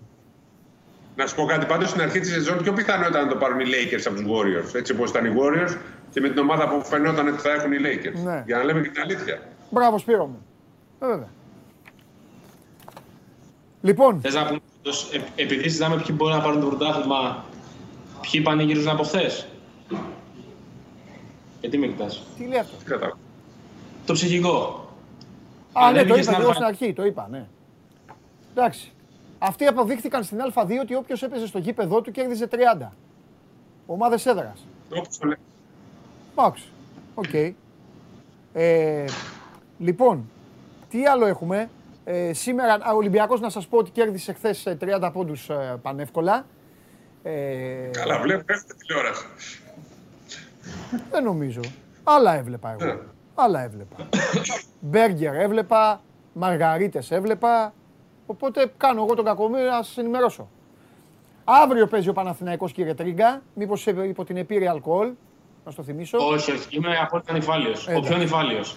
Και αντίθετα με εσάς, απολαμβάνω όλα τα play-offs στην Ευρώπη. Μπορώ να σας πω για όλες τις χώρες. Αυτή είναι η διαφορά μας. Και τα βλέπαμε κι εμείς εχθές σε πληροφορώ. Την ώρα που, τρώγαμε, βλέπαμε Α2. Μετά όταν τρώγαμε, βλέπαμε Σερβία και Ισραήλ. Όλα βλέπουμε. Ισραήλ πάει. Ο Σφέροπουλος σου έφταιγε. Ο Σφέροπουλος σου έφταιγε στη Μακάμπι. Τι. Σωστό. Ναι. Διαλύθηκαν μόλις έφυγε. Ναι. Λοιπόν, οι Σέρβοι έχουν μείνει δεκαετίες πίσω, το είπα και αυτό. Οι εικόνες είναι τραγικές στα παιχνίδια τα μεταξύ τους. Ναι, ναι. Σε όλα τα μάτια. Μέχρι και Σπαλιάρα έπεσε διαιτητή. Εντάξει, έβγαλε και ανακοίνωση ο Ερυθρός Αστέρας. Που τη λέει άσχημα αυτή η Παρτίζαν. Πυρονεύεται. Εντάξει, αλλά κάθε τρεις μέρες διακόπτεται ο αγώνας. Δηλαδή γίνονται. Νομίζω χθες ο Αστέρας διαμαρτύρεται για υπεράριθμους. Ναι, ναι, ναι. Αλλά ούτως ή άλλως αυτό που δεν. Δηλαδή υπάρχουν βίντεο με την είσοδο των παικτών του Ερυθρού Αστέρα για προθέρμανση που γίνεται πραγματική βροχή από αντικείμενα, μπουκάλια, αναπτήρες, ό,τι βρίσκουν, ό,τι είχαν στέμπες το πετάξανε. Ναι. Αυτό που έγινε εκεί στα 53 δευτερόλεπτα, 54 δευτερόλεπτα που έγινε διακοπή, που τρέχαν οι διαιτητές να μπουν στα αποδυτήρια χωρίς να υπάρχει καν φυσούνα, δηλαδή περνάγανε ουσιαστικά από ένα διάδρομο που ο κόσμος Παρτιζάν ήταν από πάνω ακριβώς, τους έφτανε. Είδαμε. Γιατί το κάνανε εκεί αφού βάλαν τρίποντο και παίρναν το μάτσο με αυτό το σουτ. Ποιος ο λόγος να γίνει. Αυτό δεν υπάρχει. Αυτό είναι η μεγαλύτερη ανοησία που έχει συμβεί. Ναι, που, χωρίς να. Δεν είναι σωστό που το αναλύουμε έτσι βέβαια, γιατί ήταν. Αλλά βάζεις τρίποντο. Παίρνει φωτιά το μάτς, είναι δικό σου το παιχνίδι και το διακόπτεις. Ρε παιδάκι μου, δεν λέμε ότι είναι τέτοιο, αλλά λες μια εξήγηση ότι φάγανε τρίποντο, χάνουν το πρωτάθλημα, το διακόψουνε. Τους σφύριξε ένα φάουλ αντίθετο, νευριάσανε. Εδώ βάλαν τρίποντο για να νικήσουν. Ναι. Δεν. Καλά, δεν υπάρχει λογική, μωρέ. Καλά, λογική δεν υπάρχει. Πότε είναι τώρα το άλλο, ο Θεός να βάλει το χέρι του τώρα. Αν δεν κάνω λάθος είναι το Σάββατο. Αλλά θα το κοιτάξω, δεν το. Ναι. Πάλι γηπεδούχος η Παρτίζαν να πούμε, γιατί στη Σερβία το πάνε 2-2-1 τους τελικούς. Ναι, ναι. Γίνεται στο ίδιο γήπεδο. Στο ίδιο γήπεδο. Με παγκόσμια σωμάδα. Ναι. Μάλιστα, μάλιστα. Ωραία. Κάνω άλλο τίποτα, κάνω κουτσομπολιό. Κοίτα. Ο εξευτελισμός δεν έχει όρια. Να σας πω κάτι. Αυτό είναι δικός του, είναι αυτό εξευτελισμός. Γιατί δεν του το κάνει κάποιος από εδώ. Το έχει κάνει μόνος του αυτό. Να το πούμε. Μη στείλει κάποιος τώρα. Γιατί εγώ όταν κάνουμε τα κόλπα μας το λέω. Τώρα εδώ δεν έχουμε κάνει τίποτα. Μην νομίζετε ότι εμείς το έχουμε φτιάξει. Μόνος του πήγε. Εγώ είμαι υποστηρικτής των Warriors. Είναι η αγαπημένη μου ομάδα. Απλά δεν πίστευα ότι θα πάρουν το πρωτάθλημα. Καταλαβαίνεις. Ναι, εγώ καταλαβαίνω Σπύρο μου. Εννοείται. Κάπου βαρέει. Είπες ούτε play-off, κουρέλες. Ναι, ναι. Εντάξει. Μια χαρά. Ωραία, λοιπόν, τώρα πάμε να φάτε, Να κοιμηθούμε λίγο γιατί έχουμε βράδυ δύσκολο. Έχεις κουραστεί. Φαίνεται. Θα κουραστώ για να έχω δυνάμεις. Ναι, για να αναλύσεις. Πανάγος είναι εκεί μαζί σας? Όχι, όχι. Πάει να τρέξει όλα τα τεχνικά ζητήματα. Περιμένοντας φυσικά και την αύξηση του Σόζοντα. Λέω κι εγώ. Φιλιά σε φίλο μου του Σόζοντα. Δεν θα έλεγες έτσι, μπράβο. Έτσι, μπράβο. Μαζί μας ο καλοχαιρέτας. Για όλους έχω έναν καλό λόγο. Όλους σας αγαπάω. Μην ξεχνάτε ποτέ, είμαι εδώ για σας. Αλέξανδρος Τρίγκας. Λοιπόν, παίρνει το Βλαβιανό Σόζοντας και έρχονται. Κλείνω, φεύγω, άντε, φιλιά, περάστε ωραία. Φιλιά σε όλους, να προσέχετε, άντε, bye. Στη 1:30 Game Night όλοι αυτοί οι τύποι, μάλλον οι δύο αυτοί οι τύποι και ο Βλαχόπουλος με τον Χάρη Σταύρου πριν από το παιχνίδι του Golden State Warriors με τους Boston Celtics. Νέος προπονητής στην Εθνική Ιταλίας, ο Τζαμάρκο Ποτσέκο. Ο Ποτσέκο, Κοντούλης, θυμάστε, Κοντούλης και Τρελούλης. Ξεκίνησε σιγά σιγά τα σκαλιά στην προπονητική του καριέρα, σιγά σιγά κούτσαρε και στην πρώτη κατηγορία και τώρα του δίνουν τα ηνία της Κουάντρα Τζούρα, η Ομοσπονδία του Μπάσκετ στην Ιταλία. Νίκος Σαρατόπουλος, μόνο εσύ έμεινες πίσω, ρε Παντελή, βέβαια. Καλά, εδώ που τα λέμε, εντάξει, ας κάτσω κι εγώ λίγο εδώ. Εντάξει. Από Θεσσαλονίκη πήγαμε Βελιγράδι, Παρίσι, φάγαμε καλά. Φεύγω τώρα, που είπα φάγαμε καλά, πεινάω. Αύριο, 12 η ώρα, σας ευχαριστώ όλους για την παρέα, πέρασα υπέροχα και σήμερα. Show must go on.